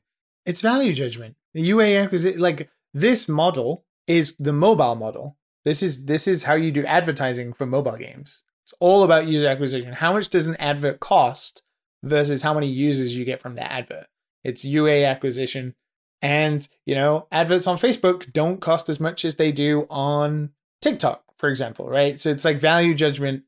It's essentially they're buying advertising each one of these games is buying advertising and some games cost you a lot more money because they understandably will rope eh, rein in a lot of new players and get user acquisition. And then others that are essentially games that wouldn't be purchased anyway but get the opportunity to have a longer tail of their own. And but of course are not you're not going to be able to walk up to epic and be like hey my indie game i'll totally give you that for free if you give me half a million dollars Epic are kind of gonna probably look at what your most recent purchase, uh, your most recent uh, sales figures were. Well, you think about a lot of these games have had long tails already, right? Super Meat Boy. Epic most definitely look at how many games you've probably sold within the last quarter, uh, if not half a year, if not financial year, and they probably forecast how many sales you're probably going to make over the next year. And then this price probably informs somewhere around that. Well, it still speaks to like the always ever present problem that when a negotiation's going on, there's probably someone who's might not know the value that their labor is really worth. I don't think in these deals that works like that. This is almost predominantly with big publishers. So, I mean, the, Arkham is Warner Brothers. Uh, you know, games like For Honor are gonna uh, are gonna be Ubisoft.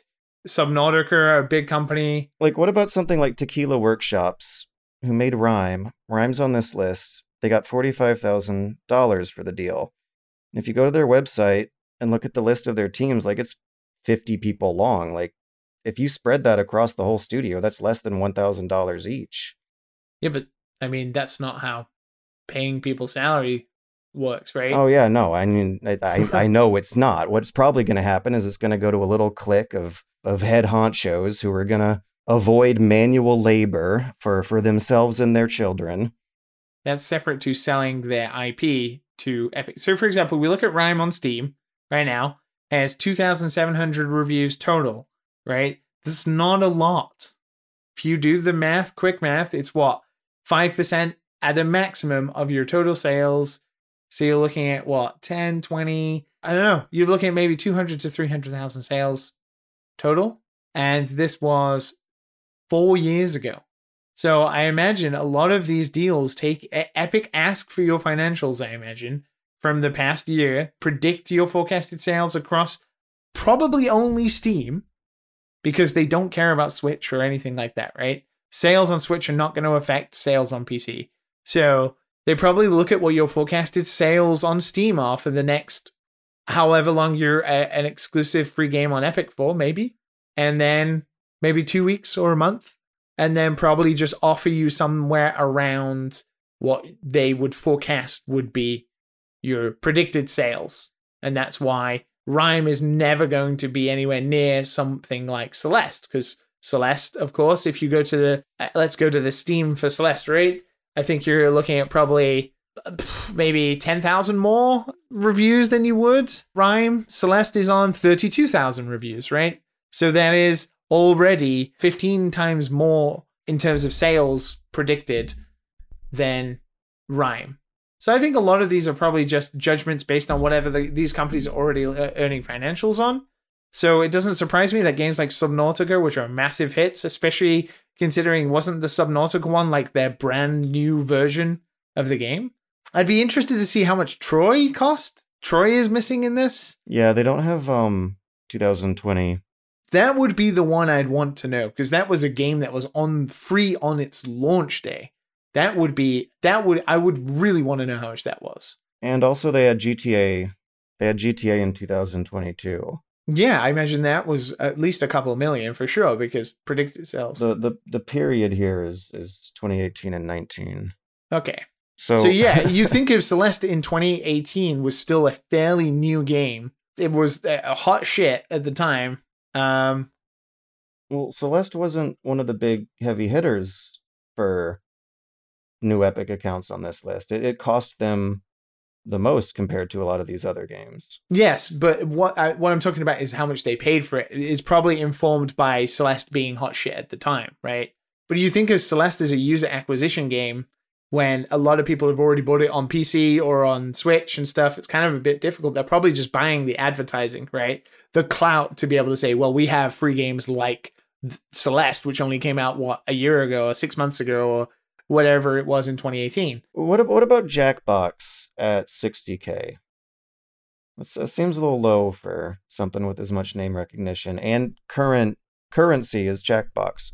Doesn't almost everybody have Jackbox and you only need one user to have it and Yeah, everybody else can play for free off that user? Is that how they get them? I, I I do that. That's yeah. a little hard to sell. My friend has it, puts it on the screen. We all sit there. And then four other, up to eight people eight can play it, right? Literally That's- eight people play. Yeah, a ton of people play. Yeah, and you don't need to sign up to an Epic Nope. Games Store account to be able to play it. So you know, user acquisition on that is going to be low, right? So so what what what- what about this this Rami Ismail tweet where Yeah. he's saying in all caps indies demand more money from corporations for your shit. What are some of these numbers? What even? Well, yeah, I mean, you look at the user acquisition on stuff like Super Meat Boy, right? That's really good for Epic, like really good. Like that's exceptional value judgment by Epic in that, right? They paid only fifty thousand and they got ninety seven thousand. They got half a dollar for each user. That's insane. That's just nothing. The fact that Epic have only spent 11 million only on all of these games is pretty incredible. They must have spent at least 15 million on GTA 5 alone, right? It's pretty crazy. But you know, Celeste, of course, $12. The Celeste team getting 750k buyout, like that's really good for them. Yeah, no, they fucked the man on their deal. But but the the problem with like I mean Rami's right, and I agree with him. Epic should pay more, but the problem is Epic are not going to pay more if the user acquisition costs more money than the predicted amount one single user is going to spend. So Epic Epic will know integrally what the average user spend is per user, and if the UA total average is above average spend, then they're not going to buy these games. The fact that they're probably still doing it means that the average user spend, I mean, 11 million is nothing, right? Yeah, this is a drop in the bucket compared to their 4.2 billion in revenue. So it is a complete drop in the bucket, right? So they know that the average spend, yeah, so they know the average spend must be way higher than what the total average UA acquisition is, right? They should be. I mean, yeah, you should be paying more than 50k for Super Meat Boy and 50k for World of Goo, but these games are 10 years old, and it's going to be hard for the indie dev to sell that to Epic, right? Especially when you've been on every platform under the sun. Games like RiME, it's it's kind of hard with those ones because they're not exactly big. They're nothing like Celeste. They're not even in the same ballpark, right? Of being a big hit. Uh, so that's a bit. That's kind of harder, I guess, for them to sell. It's probably in, it's interesting because I don't think RiME reviewed very well either, right? At the time Right. it came out. I don't know, but it's weird. It's interesting to see because we all knew it was kind of to get user acquisition, but like UA is usually mobile stuff.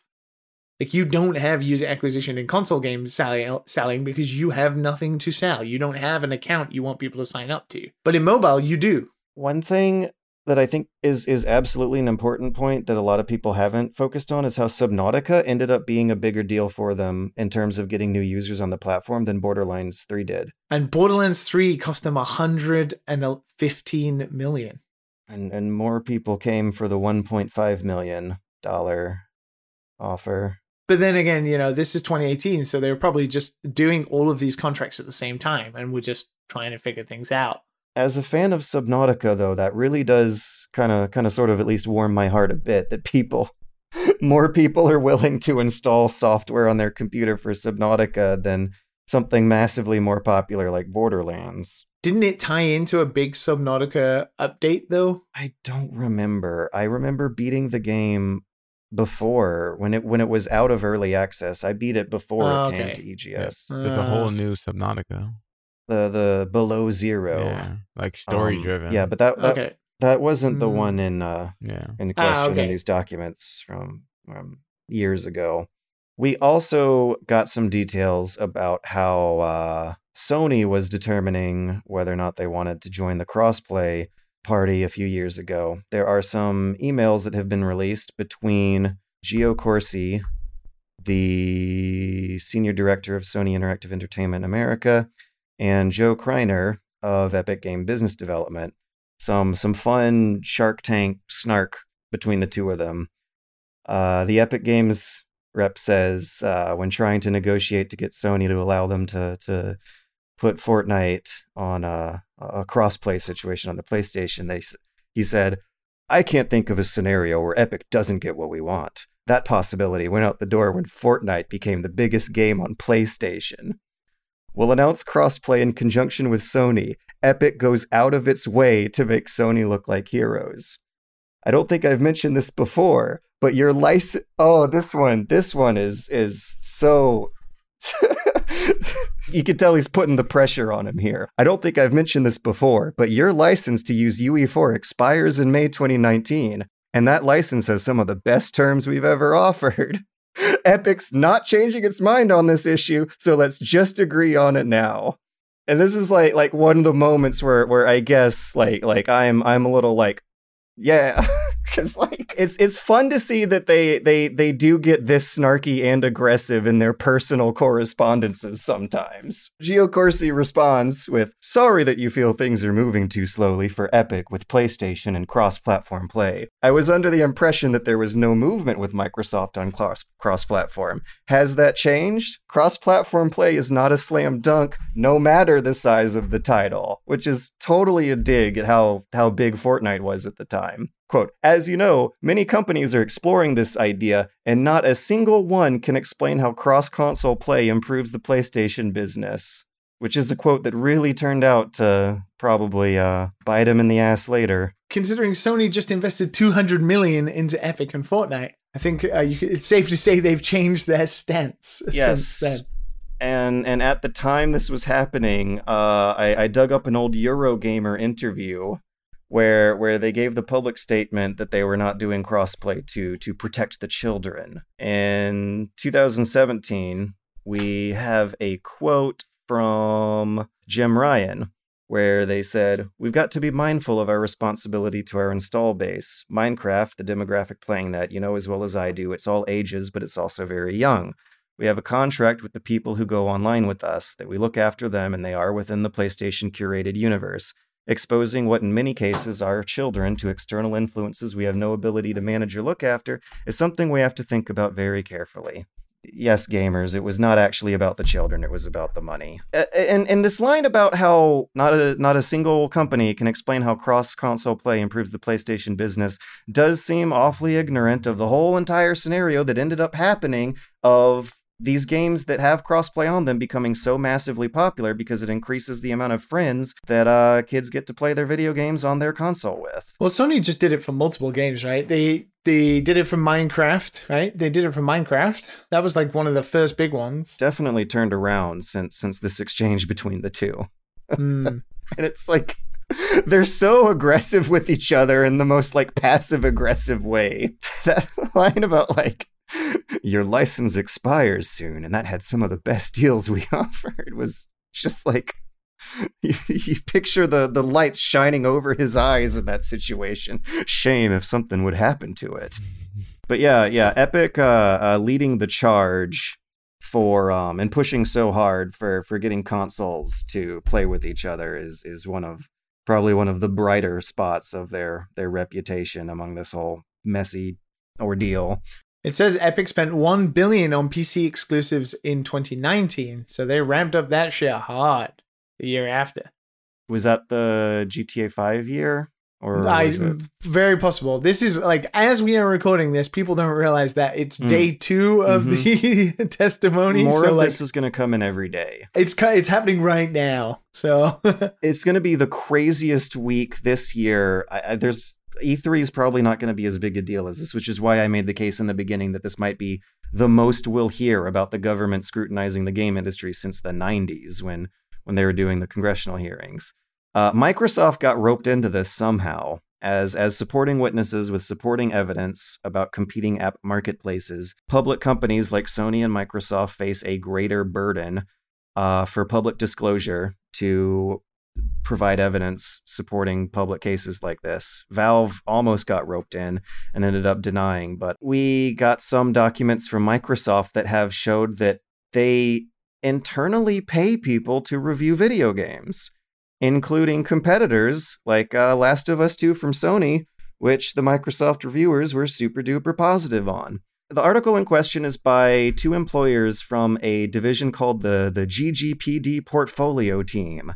Their, their job titles are content planner and digital portfolio planner, so they're not necessarily journalists and probably paid a lot more and are not paid by the click either. And a lot of commenters were surprisingly impressed at the quality of this Last of Us, this internal Microsoft only Last of Us 2 review. They have a paragraph at the end that I uh, I feel like it almost goes without saying, but a lot of people were highlighting how much they appreciated this paragraph where they say, as someone who cares deeply about the evolution and expansion of what storytelling and interactive entertainment can be, the lack of decent gun combat in the game and the contentious issues over the the dueling protagonists, those things ultimately matter less than how incredibly well Naughty Dog have crafted and delivered the story they wanted to tell.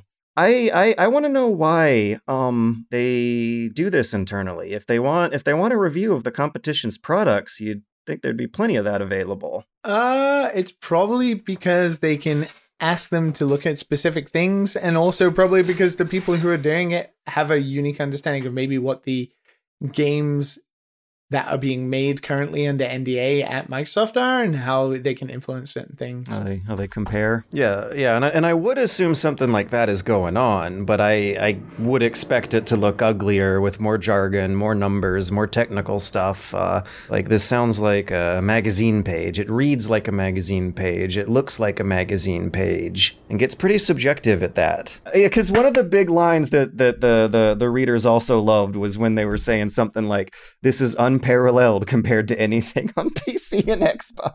Something along those lines. I didn't put that exact quote in my my outline here, but they did say something to those extents. It makes sense. I mean, it's companies doing research on other their competitors' games. Makes a lot of sense to me. I mean, people do mock reviews all the time. Companies pay for that shit constantly. Well, the other thing is that the people doing it aren't necessarily like paid reporters. They're part of some content production teams in the house, and this might be a maybe there maybe this is a project to keep them busy. I don't know. Very possible.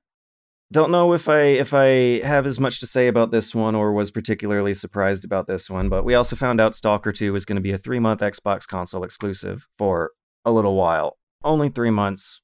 Eh, the less the said, the better.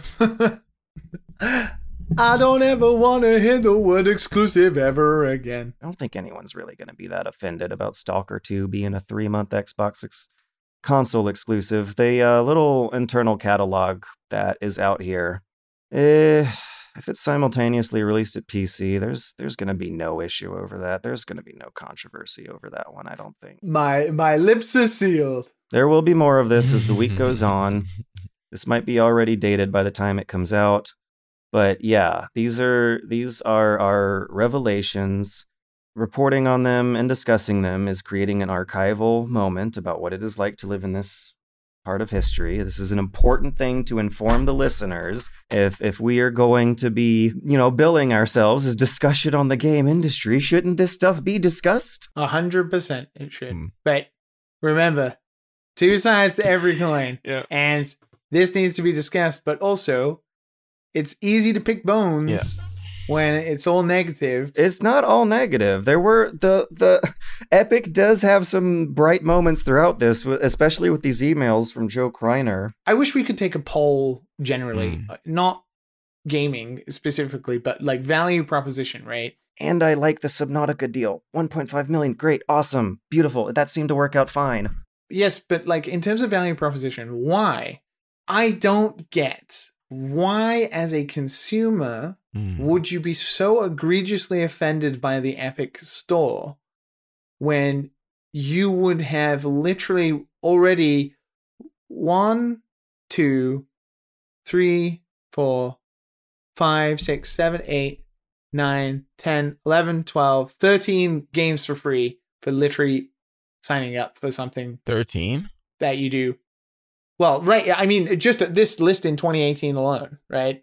Like 13 free games. Oh, I I have a shitload. I've been doing it for a long time. I kind of don't understand it. I dude, dude, dude. We, we we talked about this before. Like, why don't you install it? And my library is insane. I'm asking a very serious question about what is the the loyalty to platforms like Steam that mean that some uh, literally giving away games for free is not a consumer friendly practice. I, I I'm very confused. Dude, because it's it's more inconvenient than having standardization across the industry. It opens up holes in the privacy of of your data getting potentially leaked. It means another password you have to remember. There's there's the constant nagging reminder that this stuff is being subsidized by children buying microtransactions with parents' credit cards. A lot of that anger is also coming from a demographic that already owns those free games that is attached to the libraries they have built up for years elsewhere. And I also want to point out I'm not batting the drum as hard for that stuff as I was the hardware exclusives that require you to pay hundreds of dollars for hardware when you don't see children like dividing up into a Steam family or an EGS family on the playground because both are free. That's it's not as big a barrier to jump as with exclusive consoles that were such a You don't get anything free from Steam. the competition between these is going to be good and that was always my point. I was always predicting that that would be the silver lining. that wasn't gamers' points. We've heard nothing but gamers hate on the Epic's Game Store for since the inception. I I will reference it again. The Ooblet situation from two years ago. Like I do not understand it, even as a consumer standpoint. I don't understand it. It you will never going to get singularity in video games when multiple different companies are making different things. There's no such thing. You can't have standardization. What about the data breaches in in 2020? There there is standardization in other industries over some of the formats and stuff. Like movies get released on multiple platforms. If you want to watch Feels Good Man, you can do it on Amazon or you can do it on YouTube. or you can do it on Netflix and Apple and uh, you, you know HBO. And so you have to have all these different platforms with all these different passwords and all these different payment plans. I get it. There are billion dollar companies like Epic and Apple right now fighting against each other, and it's hilarious to watch, right? But a lot of these deals, like the Celeste one, 750k for a team of 10 making great games, right? That that is the shit that makes the industry move uh, constantly around and how that team can go on to make Earthblade, which is their next game, and how the team from RiME might be able to go on and make their next game, or the team from Super Meat Boy are able to go make their next game, right? I'm asking serious questions just because I think it's important to ask them how people hate the Epic Game Store but love Steam, and how, like, it's fine for other things to it's fine to have a netflix account a spotify account a hbo account. It, it, it's like uh, just the norm to be watching mandalorian on disney plus but then having to switch over to hbo to watch game of thrones. Like i don't quite get the vitrolic nature and backlash towards people who work in the industry because the business is somewhat the same as those where there's different platforms where you have different things. There's also different storefronts. And also that indie devs and video game companies are taking deals to host their games on certain platforms. I don't think it's fair to be talking just about the consumer side specifically and not shining a light or getting angry at the video game dev side. And this is not digging in, but asking the serious question about how come if Epic are giving away 20 games a year, is that not consumer friendly just because you don't want to sign up and save a new password versus being loyal to Steam who don't do anything towards video game devs? Probably because those 20 free games don't actually seem as valuable to them as Well, they do to you. Okay, to be okay. I have, and I haven't gotten every one. I have a hundred and thirty-five games on my Epic library. Okay, most of those were free because I barely bought anything. But hundred and thirty. These these are games like Rocket League, Observer. We got Short Hike, which I've played on here. If if you went on to buy something, as I also did, we are a seven percent minority. Alien Isolation, Assassin's Creeds are on here. Borderlands 2, free. My weird point that I don't get why gamers are so resistant to. If it means you get free games, Free. which is something gamers complain about, Arc. consumers complain about. Gone Home. I think I've only bought one game on the Epic Store. It was Tony Hawk, and everything else is free, and I don't really use it.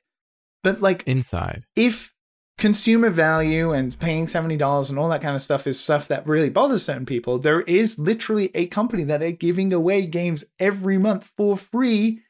And as Matt has kind of pointed out, you can build a library of games for you to play. Just Cause 4. but it requires you signing up. Layers of Fear 2. And and I have told you that there are issues with their data breaches. And and the way that they made this money is from children on microtransactions and that they have big way bigger libraries on Steam that they are attached to and Epic might not last as long as Steam might. And I also wanted to reiterate that I'm not necessarily as angry about this stuff as I would be a console exclusive where you have to pay for hardware, but that is the line of reasoning. If you actually want a checklist of things that make gamers mad about having to install Epic, that's that is the checklist. Those are the bullet points. And there's the the fragmentation of the market, which to me was the competition. That and that is the silver lining. Prices go down when competition goes up. I was enjoying Origin giving away free games back when they were the first ones on the block to challenge Steam. But Origin is still a really crappy piece of software that I never launch unless we're playing Titanfall 2, which ended up getting moved over to Steam later. So that's fair. And I think that's the thing about like something that's new, right? You remember when Steam first came out, it sucked. Yeah, when Steam first came out, it went through a lot of the same growing pains. You might understand from maybe thinking back on those days. Remnant. So that's my point is why don't why people don't seem to give that kind of chance. Like it's it's like it's Epic or Steam. It's not like, oh, Epic might turn into something. If I create an account now and get all these free games, and then eventually when it has the features of Steam, I will therefore have a library already and an account that I'm inevitably going to open when it has when it has the same features, right? Steam from like a game dev standpoint is garbage. It's awful. It's an awful platform to release your games on. It- It's kind of interesting how like the Valve almost the Valve cult like nature of Steam is kind of a part of the the Epic Game Store problem, right? They they are trying to buy user acquisition. This kind of proves it. But that's because Steam has a monopoly on PC. And you've quite rightly said they're trying to break into that, right? Another another tick on the checklist. Maybe the people you're talking about are the ones who are already dedicated enough to following PC gaming that they already have the games offered to free. Agreed. That's the point I said earlier about how those free games probably don't represent as much value to them as they do to you. Shadowrun, I mean, Soma. but we're talking about general consumers, right? Yes. No, you're talking about angry gamers, actually. That is what you were so I'm talking about the vitrolic backlash, yeah, to to Epic. and that is a minority. That's not general consumers. But I'm asking you, as a person who fights for consumer rights constantly, what is the problem with Epic regarding con- consumers? Then, the quality of their software, I guess. I've had no problems. but what does Steam do that is better? What is Steam? What does Steam do that is uniquely better that makes it better to use? Integrated forums, integrated reviews, gift features, refunds. There is a big list. the refunds is very important, but do the forums and stuff? Do you actually use them? Yes. Would you rather not a free game than use those things? I, I don't understand why would that be why would that be necessary to get a free game? The refunds is is cool. Yes, the refunds is cool. But as far as just getting uh, installing it just to get free games, but yeah, I, I understand that if you're buying an actual buying Yeah. stuff and there's exclusives on the Epic store that you want to have returns just in case the game sucks or whatever the fuck people return games for. What if it doesn't work on their computer? It doesn't work on their computer. Yeah. They didn't check the requirements. Re- yeah, re- super, super important. Super. Super, super important.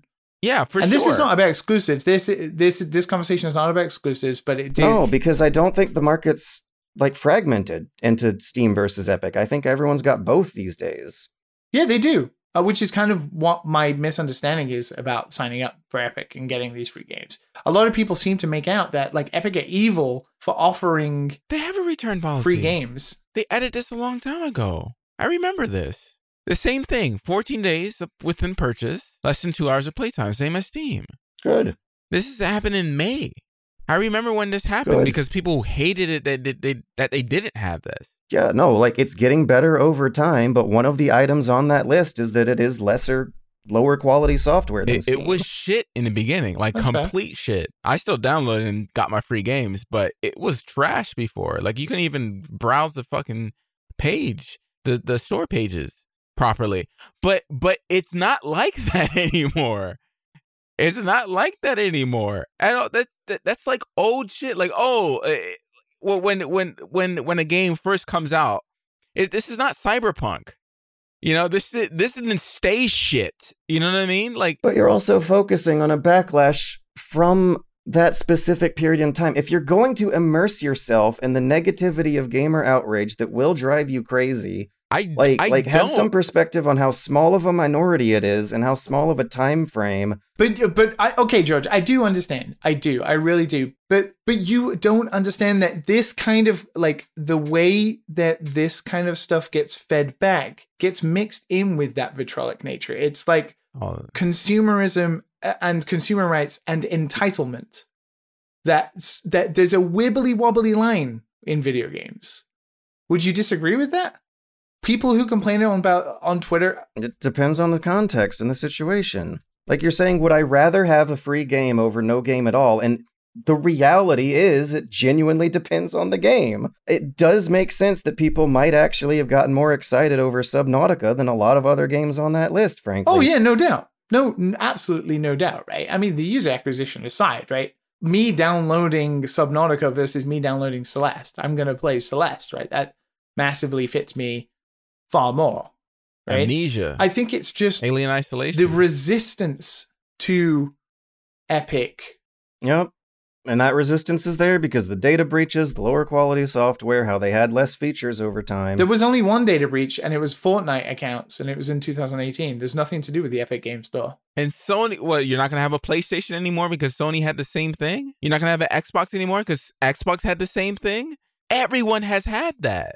You see what I'm saying? Like it, it, it's, it's the negativity which I don't, I don't like. It's just like it, it happens all the Well, time. if you're trying to make the comparison to something like Resident Evil 7 or Resident Evil 4 VR coming out on the Oculus Quest 2, then that is an unappealing option. Like, I don't. That's a different situation than software stores. The only one who has mentioned exclusives to any the only person who's mentioned exclusives today is you in comparison to this. We're talking about the deals in the UA and the free games. We're not talking about exclusives here. That's why, like, it doesn't matter. Eh, eh, You, you listen. Facebook already have your shit. They already know what you do. Google already know everything you do on the internet. It's done. They sell your information. It's done. Who gives a fuck? Who gives a fuck? It's too late. It's too late, guys. If you're It's just the serious question about this, like the backlash to Epic in general. Mm-hmm. But you seem to be very for that, Mm. and you have did, have done ever No, since. just the- a little. the- yeah, so that is the the kind of I don't buy missing features, data breaches, and stuff as a reason why people are as vitrolic towards Epic and the Epic Game Store. Okay. when we when uh, it's kind of like this weird thing where like you can everybody complains about full price games everybody complains about game devs but then when you're offered free games people don't want to sign up and actually get them it's just like complaining for entitlements complaining say Even when I have free games, I'm not launching the store because there's less to click around and do on there than there's way less to click around and do on there than Steam. Like these are the reasons why. You I know you don't agree with them, but that is the reason why. i mean i don't i don't use the epic game store myself it's just a genuine question about why All right. Well, the only reason I even jumped jumped into this is because because usually I don't talk about this because it, it it doesn't matter to me. Like if I don't care if some random person out there doesn't download Epic Game Store because it because it should stay that way. You don't like it, then don't use it. But don't complain on the fucking internet and get more wild and attack someone verbally for for some bullshit. Like it's if you don't like it, just don't download the shit. Why you gotta be so dumb? Like it, it just it it doesn't matter. If you like Steam and you want to buy games on Steam, buy games on Steam. If you want to buy games on the Rift, buy games on the Rift. I don't get it. I don't get why people complain about things that are like business decisions that happen in every industry. It is so confusing to me. From like, you are getting free games if you go onto this platform. Therefore, if you want them, go get it. But it's like the comparisons and like the the like uh, how could Epic do this? How could Steam do this? How could Xbox do this? That baffles me when you don't the same thing doesn't happen in other ind- no one goes around saying how could disney only put the simpsons on disney plus nobody does that Yes, they do. no, they don't. No, no, they don't. They don't. People like uh, love the shit. Marvel fucking teasing whatever, right? They'll put that shit wherever they want. The, it's like The Mandalorian season three coming only to Disney Plus. Everyone's like, "Woo, The Mandalorian's Yeah. back! Woo, sign up to Disney Plus." There, it's so different. The perception is so different. That's not my internet, my friend. I have seen tons of comments expressing like negativity over how The Simpsons doesn't fit the Disney brand, about how young children might accidentally click on it. It's about how weird it is that you have to go to Disney for something like that instead of Hulu and how Yeah, weird, but I don't see anybody like complaining that it's not on Netflix or it's not on. No one's going around like, oh, I can't believe Mickey Mouse movies are not on Netflix. It's really odd. That's why it's extremely popular. They do complain that it's not on broadcast television.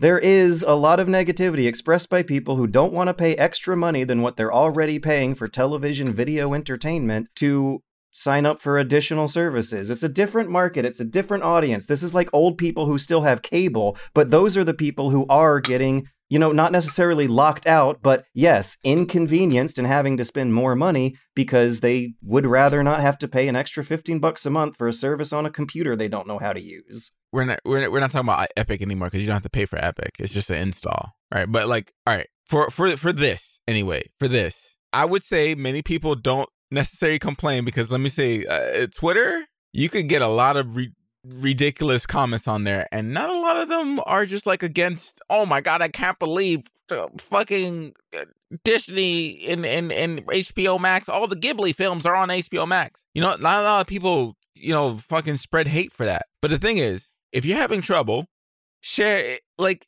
I'm pretty sure just like many people, many people, they share their Spotify, they share their their HBO Max, their Hulu, their Mm. Netflix, all of them do. And listen, if if if if you don't have friends, steal the shit. Yeah, companies don't want you to do that. That's not what what they're gonna want you to say on on the podcast. Don't complain on the internet. Keep that shit to yourself. steal the shit. Get yourself a VPN for $5 a month and steal the shit. Don't complain on the internet. Keep that negativity to yourself. Stay positive. Watch some shit. Oh man, I can't. I can't. A lot of problems have been solved by complaining on the internet in the past few years. Yeah, but a lot of people have been attacked because of that misdirected negativity, right? True, true. What what do the Ooblets team have any re- anything to do with Epic and the decisions they make? But because they have a deal with Epic, therefore thousands and thousands and thousands of people must offer their vitrolic opinion. That is the kind of problem with like pushing this like we should complain at these people. And some of those poor people are gross. As I recall, it was because of patronizing and rude language in their blog post about that, where they were like making fun of people over the backlash. Dude, are you gonna write history on one of the worst things that happened in the games industry in the past two years to an indie dev? They wrote a blog post just about them switching over to Epic. And it included digs at the gamers. Hey, listen, I probably would have digged too.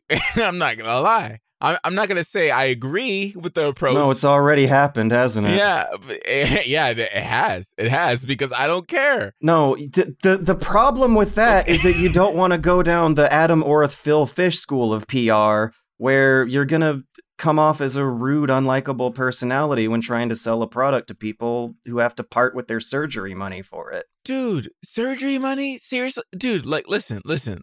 This is a discussion we always have. Mhm. Do you think Ooblets would exist without Epic? Mm. You don't know that, do you? Wait, actually, yeah, wasn't it actually in development before they accepted the deal and they like Yes, it was, yeah. had a had a crowdfunding campaign or something? You have to have a, something to show. You can't just say, "Hey, I'm going to make a game. Can you give me money?" I'm reading I'm reading through the blog post because I'm double checking. Okay. That's exactly what Mark Sworn. Yeah, it is. It is a snarky blog post. It's uh, well, I the only thing I can see sne- snarky is they're quoting it's anti-consumer to have exclusives, and then they say this is the most common complaint about Epic, but I don't think people have really thought it through. I can understand the frustration of having to buy different consoles to play the games you want, a la George's opinion, but there's no extra cost to use EGS. The store and launcher just require a free sign up. It's not like having to pay for HBO and Netflix and Hulu to watch all the shows you want. It's more just like having to press a button on your remote to change between the free TV channels. It's like our exact conversation. It's like our exact conversation. It's disappointing to see folks threatening to pirate a game just because they can't get it on the game launcher they're used to. And venting this opinion, which, as I did last week and also a la now, ha- ha- re- resulted in backlash, right? It resulted in, for them on the scale. We're going to get heavy backlash on this one. So let's just move on to questions. Let's do AG Ross's one first. I'll, I'll start us off. Have you ever damaged a console, game, or peripheral in an embarrassing way? George, George, do you remember Japan? I I picked this question out of the list because I remembered Japan. Oh, wait, I remember you telling me about Japan. Video footage of me accidentally leaning on a Famicom inside the Airbnb in Japan and breaking the shell. Like not the system, but the shell. A tiny little chair under a tiny little table in an incredibly cramped room where the tiny little furniture was placed next to the Famicom by the TV. Yeah, I, I had the video. I was gonna record like a little scene or whatever, and I just I leaned up against it, and it went crack just like that, just like that. Not much weight, just boom. I've seen that video. You looked like a blow up doll. what do you mean? I look like a Just a perfectly round circular mouth and wide Oh, open yeah, yeah, eyes. yeah, yeah. like the Home Alone poster. Oh my god, The Ah, Scream painting. You looked like the Scream. I was so scared, and then we bought a Yeah. new one, and then I I remember paying you guys back. So so we we had How a much did it cute? Japan adventure out of it. 90 bucks. Wasn't very 90 much. uh 90,000 yen, right? Yeah, Yeah. Nine nine thousand nine thousand yen. So Yeah. uh, Oh, damn. We, we had a cute little Japan adventure out of it though, where we went to Akihabara, uh, went to the used game stores and Mhm. and bought a, a Famicom and made sure it was it had the close enough kind of cable connector. Because as I recall, wasn't there like an S video hookup or something on there, Yeah. something special? Yeah. It was modded some way, so we weren't actually able to get that guy's original hardware back, but we did try as hard as we could to replace it. And then we left a cute note written in Google translated Japanese. yeah. and he seemed okay Aw, with you it. guys. He was seem okay, he seemed okay with it. yeah, And it, it was not like the Famicom was broken. It just the shell was broken, which I'm pretty sure, dude. You could probably go in what's that place we always go to? Um, Kyle Javelli's 3D printing emporium. no, no, it's the one with all the alleys. Where did we go karaoke was it that night? Akihabara? Huh? Was it Akihabara? It might be Akihabara. Yeah, it was. Where, where was, the it was. electronic stores had like carts full of screws and transistors. People just walk in with their like broken electronics, and you have soldering and all that type of shit just laid out, and you, and you, you see people with just like these little cubbies of just bolts and nuts and shit and w- nails, and it's just like what the f- what? You could get anything in that little corner. It was it was The history is that it used to be a radio supply uh, Ah. mega district. They used to sell radio parts there. And that's how Akihabara gradually evolved into where all the nerds go. And if you go behind the scenes, you can still find some layers of Akihabara where it still looks like it's for building a radio instead of buying waifu pillows. Yeah. It's I love those little alleys. it was That's really cyberpunk. oh, my favorite. like it looked like a, a, a an Arab open air market, except the the bags in front of all the merchants that they were haggling over were full of electronics, like components. I need to get my passport. it passport. was very weird to see that because we need to that go sold back. with like a yes, we need to yeah. go back. The the, the When- second when- vaccine is inside me, and I'm actually going to be shopping for those tickets now. Oh baby. Japan needs to start vaccinating. Holy shit. is Japan is open for business though? no, is it well, no, is it bollocks? They're having a Japanese only Olympics for the audience. Yeah. See that's No. see that's not a good sign. That's not a good sign of us coming over there at this time. the less we talk about the Japanese vaccination, say like, see, look, we went from spending a year insulting America to now we can spend a year insulting Japan because it's so far behind on the vaccines. Oh no. When you guys are going to be partying, I will, I will be crying. We're hoping for fall. I mean, I don't know. I don't know if I'll be partying before then, but Sorry, I just wait. I wait. I I want to I want to tell you about my broken Yes, console. I right. did, Yeah. I didn't do it. I didn't do it, but my cousin did. Mm. oh, Daniel, my cousin Daniel. If you don't remember, when we were seven, well, you were five and I was seven, you spilt milk all in my Sega Mega Drive. Oh shit. Not only did it not work ever again, it really smelt bad too. Hmm. I was really upset. I have a dad question. Did either of you did either of you cry over this spilled milk? Wow. That's it, guys. I'm out. I'm retired. listen, listen. I, I think I've said this before, but just in case. I was gonna mention it during the Persona 3 talk actually, so this actually works. Uh I didn't finish Persona 3 back in the day because I had this friend called James that used to live by me back in high school. And he I would always he he didn't have consoles, so I would always let him borrow. But every time I let him borrow my console, he would break it. Every Motherfucker. I let him borrow my PS2 with Persona 3. It broke. That's why mm. I didn't finish Persona 3. I also let him hold my Xbox. It broke. Red ring. What what what did James do? He he never disclosed that information. See, the thing is, he would say, I, "I don't know, man. It just it just broke." I was just like, "The fuck!" I was so irritated, so irritated. what what happened to the PS2? I just took it back. I just took it back. I don't know if I um I traded it in to like Multivest, which I I always talk about my my local game store I grew up with. and probably traded it in because they fix stuff all the time. I probably had them fix it or traded in for a new one. I can't remember what I did, but uh, red rings are easy to fix and and whatever he did to PS2, I don't really remember. I, I might have let him keep it. I don't know. I don't know. I don't know. I, I it was a long time ago, and yeah. So that's so fuck those guys. Okay, spilled milk guy and uh next door neighbor yeah, guy. Daniel. I'll find you. When I was a adolescent turning into a teenager and learning how to take computers apart and put them back together again for the first time, I broke my computer's power supply by sticking a screwdriver inside it. Wow. oh, I have another one actually. Sorry, I have another.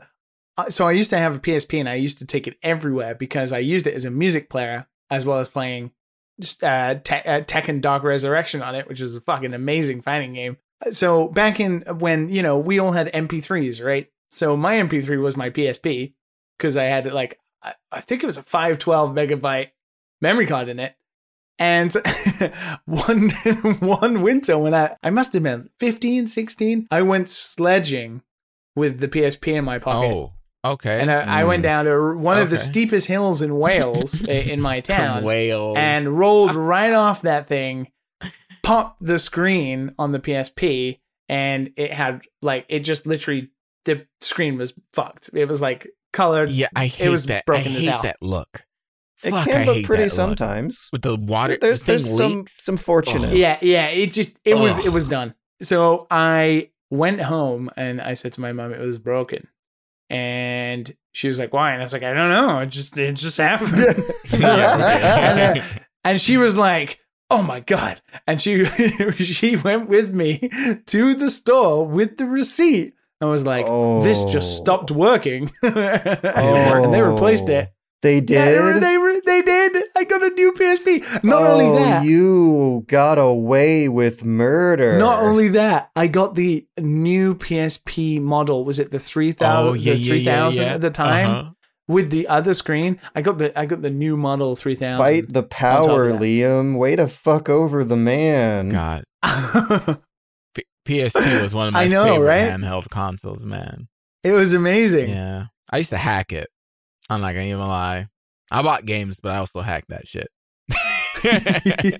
Uh, about a decade It was funny. after I, s- I stuck a screwdriver into my computer's power supply, I, I was building my second computer and should have known better, but I ended up tearing a piece of uh, PCB board off of the motherboard because I thought it was packaging tape. So I guess I'm just not allowed near computer hardware. Like like I remember thinking to myself, this seems really hard to take off. Am I really supposed to be doing this? And then I when the computer would not turn on, I I had my first guess why. oh man, memories are just flooding in. You got Oh, the- another one? The good Do you have days. more No, no, friends no, who broke consoles? I was thinking about thinking about uh, when I was playing Super Mario on my PSP. Just all sorts of shit. You could just you naughty Super bastard. Mario, yeah, yeah, blending the two together. I, I always thought that was fascinating when I was young. Like, oh, I'm playing a Mario game on my Sony. Like, it's just you know, Yeah, way to fuck the man. fuck the man, Fight the power. Yeah, man, Pokemon, all sorts of shit, man. It worked perfectly too. God, I don't remember how it happened, but I do have memories of one of my NES controllers being covered in syrup. what?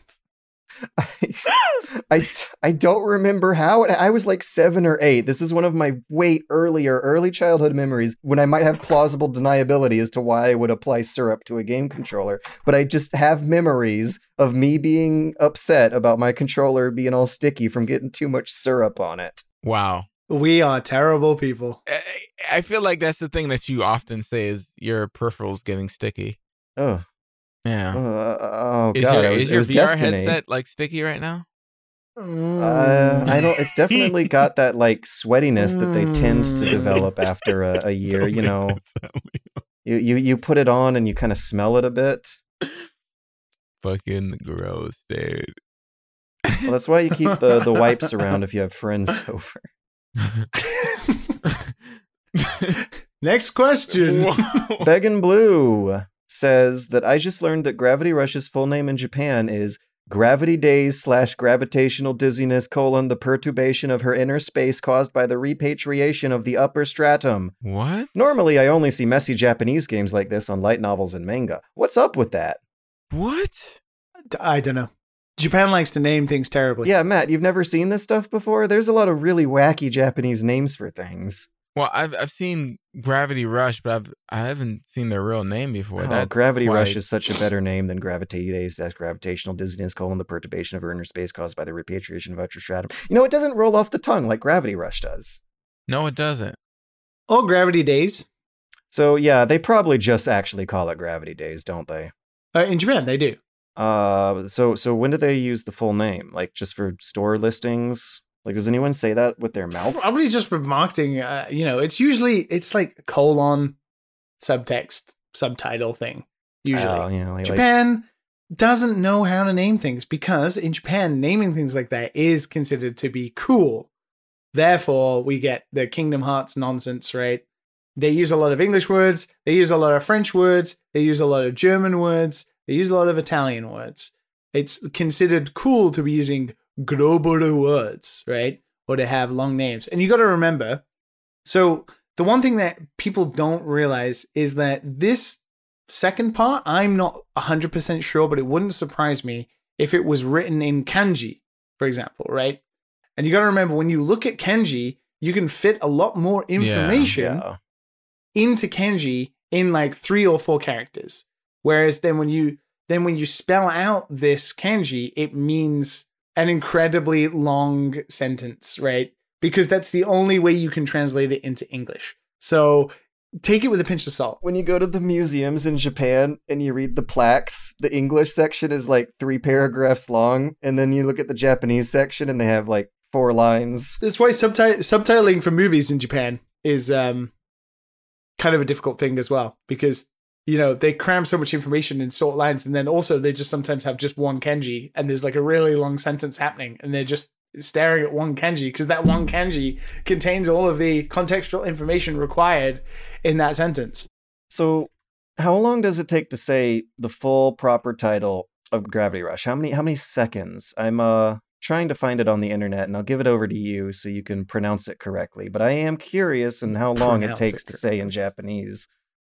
Well, if you find it, then yep. I would yep. attempt to tell you. Uh, here we go. I'm gonna copy paste it to you now. Wait, hang on a sec. That's a lot of kanji. I don't understand. uh, gravity daze. 重力的めまい、上水の期間において彼女の宇宙,宇宙に生じた節度。that, oh, yeah, that imagine Jesus. saying that really fast at the end of a commercial. 浄水の期間において、彼女の宇宙宇宙。ah, Japanese. Man, they really got to squeeze all that into the commercials, huh? Wow. that's uh that's that's that's that's fun. That's cute. That's funny. Oh, it's Uchu, not yeah. Sorry, Romanji is really hard to read sometimes. Uchu. 16的めまい上水の期間において彼女のうち宇宙生じた節度。Bracket, you'll be able to bracket wherever you are. Discord user, you'll be able to read that better than me. But yes, uh, I don't know. I probably uh, kanji retains a lot more information, but that is ridiculously long. In the spirit of the question, I googled up some animes with ridiculously long titles and found one こちら、葛飾区 kamare koen mai hashutsujo. The movie 2, UFO Shurai, Tornado Daisakusen. I can't believe they they s- I I would want to like I almost want to learn Japan Japanese just so I can confirm whether or not they actually say all that when they have to do a commercial. Probably. Like I, I'm also realizing how hard now it is to read Japanese in English letters. it's like a it's like a Cinco product. I, I never have to do that. It's so hard to read Romanji. Like all the pron- pronunciations all over the place. This is really weird. I just learned a new word. Sorry, I just realized I learned a new word, which is sitsudo, which means perb- perturbations. So the, The titles, perturbation.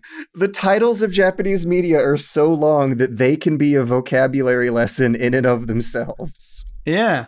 Speaking of, of beautiful, elegant writing, Louis Guillermo says, What are your favorite small scale pieces of writing in video games? Every now and then, some lines, some quotes, and some phrases come through that are as good as any other mediums. Do you like my sunglasses? Snake. Do you Oh, like yeah, my sunglasses? Metal Gear Solid is is going to be full of those, but I, I I wanted to veer away and do a bit of Final Fantasy. One of my favorite lines in all video games is at the end of Final Fantasy IX when they try to end on an upper, on a more optimistic note, and they say, "No squalls or clouds are going to hold us back," and it's just like. oh, no. It is the funniest, like least subtle, but also like kind of like it, it worked on me in, in a really good way when I was a kid playing through it. Like I actually felt uplifted and inspired and got a bit of goosebumps. I like the ending to a short hike a lot. It's just Oh, a phone yeah. call conversation and it's beautiful. Yeah, every every word in that game counts. Just the hello. Oh, love it. Bulletstorm by People Yeah. Can Fly. I think it's Yeah. the Yeah. developers. My ass is tingling with anticipation. is the line. My ass is tingling with anticipation. It was like it was it was said very aggressively. It was quite nice. Um yeah, yeah, that game was was full of them. There's a lot of that kind of dialogue in like um uh Suda 51's games, right? Like have you ever played Shadows of the Damned? no. No. Oh Only dude, one there's I a lot of that kind It of thing. Die. No. Suck my balls. it's great. Well, okay, but what about like like beautiful? Uh, I- Beautiful what about stuff? serious? Yeah. yeah, What about like like what what what what writings you know made us maybe feel uplifted and inspired and instead it's of video games, bro. Oh. It is video games. I'm pretty sure there is one, There's definitely some, but they're not memorable. but I can't. right? Yeah, I. It's not stuck in my brain like Outlast, where where the doctor was chasing you, buddy. Where are you, buddy? buddy. Jason, Jason. Yeah, yeah. Jason! Fuck that game. Because I think this this is quite a thing because most of them have to come from they have to come from cutscenes, right? Because otherwise you won't remember them if they're in video games. What about Automata? Isn't that game amazing? Senator Senator Armstrong from Metal Gear Revengeance Rising, make America great again. but but that's that's fun. That's camp. I'm trying to think of like examples of something more more you know serious and it's hard, isn't it? it's funny because like th- whatever message Papers Please says is so much more efficient than a message that a video game is going to convey with words and stuff. I do remember some lines, especially from Cuno in uh, Disco Elysium, about um how how Cuno does not respect police authority because police can't do shit to Cuno. I remember the um, anti-arresting tactics that gangs were using in Disco Elysium by like twisting around their confessional statement to make it sound like everyone is saying it and they can't arrest everyone at once. I remember um, a lot of good Twine games from from 2012 by uh, the the Slime Queen Porpentine, where uh, she would create these ridiculous scenarios where you play as Glitter Queen Taylor Swift blasting haters with with laser energy. Yeah, no, it's out there. It's it's it's out there. It just it just takes a little harder to think up of the examples. Yeah. Like uh video games can be a more literary format, but they're so diverse. Like they really I really do think that like just calling them video games makes you want to lump them all into the same category of similar things, but an RPG or a text game will inevitably have more of a focus on its literary merits than a than a papers please than than even an artsy game with a deep message that you have to read through gamic language is uh is still a fundamentally different experience from so many other products that still make it to to some degree of of renown on them on the market or the artsy scenes Yeah. Thought provoking stuff is not common. but it is there Like Final Fantasy uh 14, where that guy reveals that he killed Sultana. It was me. Just like little moments like that. And those are the moments that stick in my brain the most. Because I'm not gonna like I don't know. Like it's rare that games are trying to be that serious. Hmm.